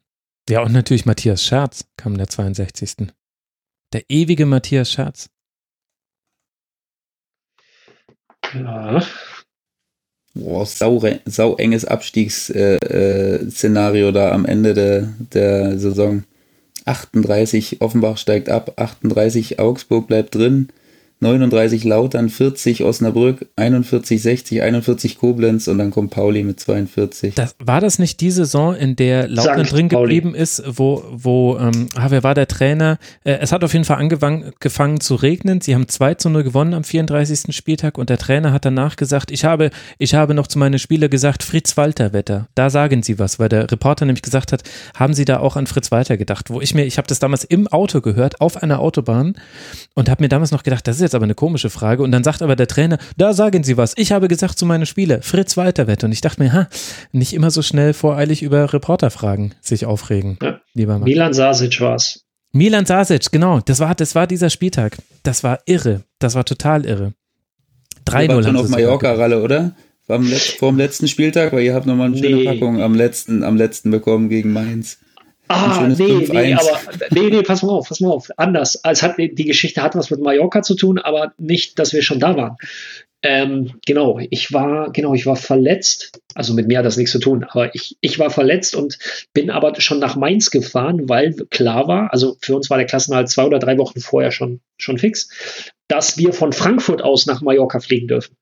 Damals ist man ja noch geschlossen als Zweitligatruppe nach Mallorca geflogen, nach dem letzten Spiel. Und wir sind von Frankfurt aus geflogen. Und ähm, spielen halt dieses Spiel. Und ihr könnt euch vorstellen, die Laune war halt, ja, gut. Also wir wollten schon ernst spielen, aber es irgendwie ging an dem Tag gar nichts. Die Mainzer waren echt stark drauf. Und ähm, es gab dann eine dezente Ansprache von Stani nach dem Spiel. Die war deutlich. Und dann sind wir zum Flughafen gefahren, nach Malle geflogen und äh, Schuppi, du weißt ja, wie das ist. Man fährt ins Hotel, legt die Tasche ab, zieht sich die kurze Hose an und geht in Bierkönig. So. Ja. Und wir als Truppe in den Bierkönig ähm, einmarschiert und auf allen Fernsehern lief von 20 oder von 22 Uhr bis zum nächsten Morgen um 6. Ich habe keine Ahnung, welches Sky das ist. Ich glaube, das gibt's gar nicht. Lief dieses Spiel, dann liefen die Highlights. Dann lief das Spiel, dann liefen die Highlights. Dann lief das Spiel, dann liefen die Highlights. Da lief die ganze Nacht nichts anderes als Mainz gegen St. Pauli. Vielleicht dachtest du das in deinem Bierdurst auch nur, dass äh, trinke das immer wieder dasselbe Spiel gelaufen ist. Ich, ich trinke ich trink keinen Alkohol. Oh, okay, sorry. Das heißt, ich war nüchtern im Bierkönig, was ja eh schon schwierig ist. Aber Ja, ist es lief, es lief halt wirklich, es lief nur dieses Spiel. Ich habe gedacht, ich, also es war Wahnsinn. Ich, Nochmal, ich glaube, den Sender gibt's nicht. Die haben das aufgenommen. Ja, St. Pauli war auch immer auf Mallorca ein harter Gegner, weil die immer in kompletter Mannschaftsstärke gekommen sind. Also die waren immer, die waren schwer zu schlagen auf Mallorca. Gefürchtet. Aber, wir hatten Spaß. Ja. Ja, ihr hattet wirklich alle mit, ne? Ihr hattet auch, ihr Ja, hattet ja, auch wir den waren- Präsidenten und so mit, ne? Ihr hattet ja, oder wer, wer, Ja, wer wir war waren, das? also es war wirklich, die, die Mannschaft war bis auf ein, zwei Ausnahmen komplett mit. Wir haben immer die Physios mitgenommen, wir haben ähm, Zeugwart und Co. mitgenommen. Ähm, Präsident war im Aufstiegsjahr war der mit. Also wir waren mindestens immer so 27 bis 30 Leute aufwärts. Also im Aufstiegsjahr waren wir 34. Stark. Das ist echt stark. Gut, aber genau das war halt einfach auch unsere Stärke. Also jetzt nicht das Feiern, sondern dass wir halt eine, ja. eine, eine Truppe waren, ja. Eine Truppe. Gut, das, heute gibt es das ja auch gar nicht mehr, muss ich, das ist, äh, aber gut, das ist ein anderes Thema. Diese Aufholjagd von Milan Sasic, die ist echt krass. Ich habe mir das jetzt nochmal angeguckt, während ihr über Malle geredet habt. Der, er, er wurde Trainer, nachdem Rekdal gefeuert wurde, nachdem sie zu Hause gegen die 60er verloren haben. 1 zu 2. Und dann kam Sasic zum 20. Spieltag und bis und in den 14 verbliebenen Spielen haben die noch viermal verloren, zwei, vier, fünfmal unentschieden gespielt und den Rest gewonnen. Und hinten raus eine Serie von vier Siegen, einen Unentschieden und einer Niederlage. Und so haben sie dann am allerletzten Spieltag mit diesem 3 zu 0 zu Hause gegen den FC, die da schon fertig aufgestiegen waren, den Klassenerhalt noch geschafft. Krass. Ja, über Milan Sasic, da habe ich auch Geschichten gehört, also Wahnsinn, wirklich. Da habe ich am Boden gelegen, da hat, da hat Spieler eingerenkt im Trainerzimmer, wenn die sich schlecht gefühlt haben. Da haben die gesagt, der gesagt, leg dich mal hin, gib mal die Beine her und dann hat er, und wehe, du hast nicht Ja gesagt, als er gefragt hat, ob es besser ist. dann, dann hat, er, hat er noch andere Praktiken ergriffen, also der muss ein absolutes Highlight gewesen sein, wirklich. Ach, wo habe ich denn das neulich gelesen? Ja, neulich habe ich auch von einem Trainer gelesen, der einfach bei einem ausgekugelten Arm. Ach, ah, was? Ah, habe ich das bei, ich glaube, das habe ich in dem Ronald Reng Buch Spieltage gelesen. Das müsste dann gewesen sein, Heinz Höher, erste Station Duisburg, glaube ich. Und da muss es auch so gewesen sein, dass der, der Trainer ist damals äh, hingegangen, äh, Torhüter hatte sich den, die Schulter ne, oder Arm ausgerenkt oder irgendwie sowas und der Torhüter hat nur gesagt, guck mal woanders hin, äh, der Trainer und zack und dann hat es ein Geräusch gemacht, was keiner von den Spielern, der auf dem Platz stand, je vergessen hat. Ja, Wahnsinn. und dann, das waren ja noch die Zeiten damals. Ja, undenkbar heute. Naja, ach Mensch. Also ich könnte noch ewig weitermachen, aber ich glaube so langsam, ihr habt ja auch noch Privatleben und äh, Schuppi nimmt ja heute auch noch ein Rasengeflüster auf, also vielleicht müssen wir dann doch langsam. Aber das hat großen Spaß gemacht, also mir zumindest, ich hoffe euch auch. Vielen Dank, dass ihr dabei Ebenfalls, ebenfalls. Ich, ich hoffe, Ja. die Zuhörenden äh, langweilen sich nicht. Nee. Glaube ich nicht, glaube ich nicht. Wenn, wenn dann auch nicht. sind sie selber schuld. Es war, es war- Wahrscheinlich hat die Hälfte jetzt erstmal parallel die Panini-Alben von früher rausgekramt. Ja, ja, ja. Ja gut, Da hat man doch unser Ziel erreicht. Es ist die wenn perfekte, es ist tatsächlich haben. auch die perfekte Quarantänesendung, weil es hilft äh, tatsächlich, wenn man sich nebenher die Spiele auch aufmacht. Das heißt, Ja, wer jetzt gerade auf dem Fahrrad sitzt, äh, da ist es schlecht. Aber vielleicht war das jetzt genau das Richtige. Also ich danke euch beiden sehr. Zum einen natürlich Ralle Gunnisch, Kommentator bei der Zone, bald Bundestrainer und Ed Felgenrad auf Twitter. danke dir, Ralf, dass du mal wieder mit dabei Sehr warst. gerne. Sehr gerne. Und äh, danke an Sebastian Schuppern, Kapitän der Würzburger Kickers. Äh, hört das Rasengeflüster, es lohnt sich sehr. Schuppi27 ist er auf Twitter und er hatte nie Ja. eine andere Nummer. Danke dir, Schuppi, dass du mit dabei warst. Das war echt Sehr cool. gern. Und euch, lieben Hörerinnen und Hörern, äh, danke fürs äh, Zuhören. Wir hoffen, euch hat diese Folge gefallen. Was wir in der nächsten Woche machen, keine Ahnung. Ich muss da noch ein bisschen gucken und dann sehen wir schon. Ich habe noch äh, Hörempfehlungen für euch. Das lohnt sich ja aktuell. Zum einen natürlich den Coronavirus-Update-Podcast von NDR Info, immer noch unerreicht in seiner ganzen Machart. Und dann empfehle ich euch den Steilcast von Raphael Honigstein von The Athletic. Da fand ich die letzte Folge, wo es darum ging, wie könnte der ganze Corona-Ausfall eventuell die Bundesliga beeinflussen. Die hat mir sehr gut gefallen. In diesem Sinne, habt eine schöne Woche. Hinterlasst uns Feedback unter mitmachen.rasen.de und allen sozialen Kanälen. Ich habe ja jetzt genannt, wie man auch die anderen beiden erreicht. Habt eine schöne Woche und dann hören wir uns nach dem nächsten Nicht-Spieltag wieder hier im Rasenfunk. Bis dahin, macht's gut. Ciao.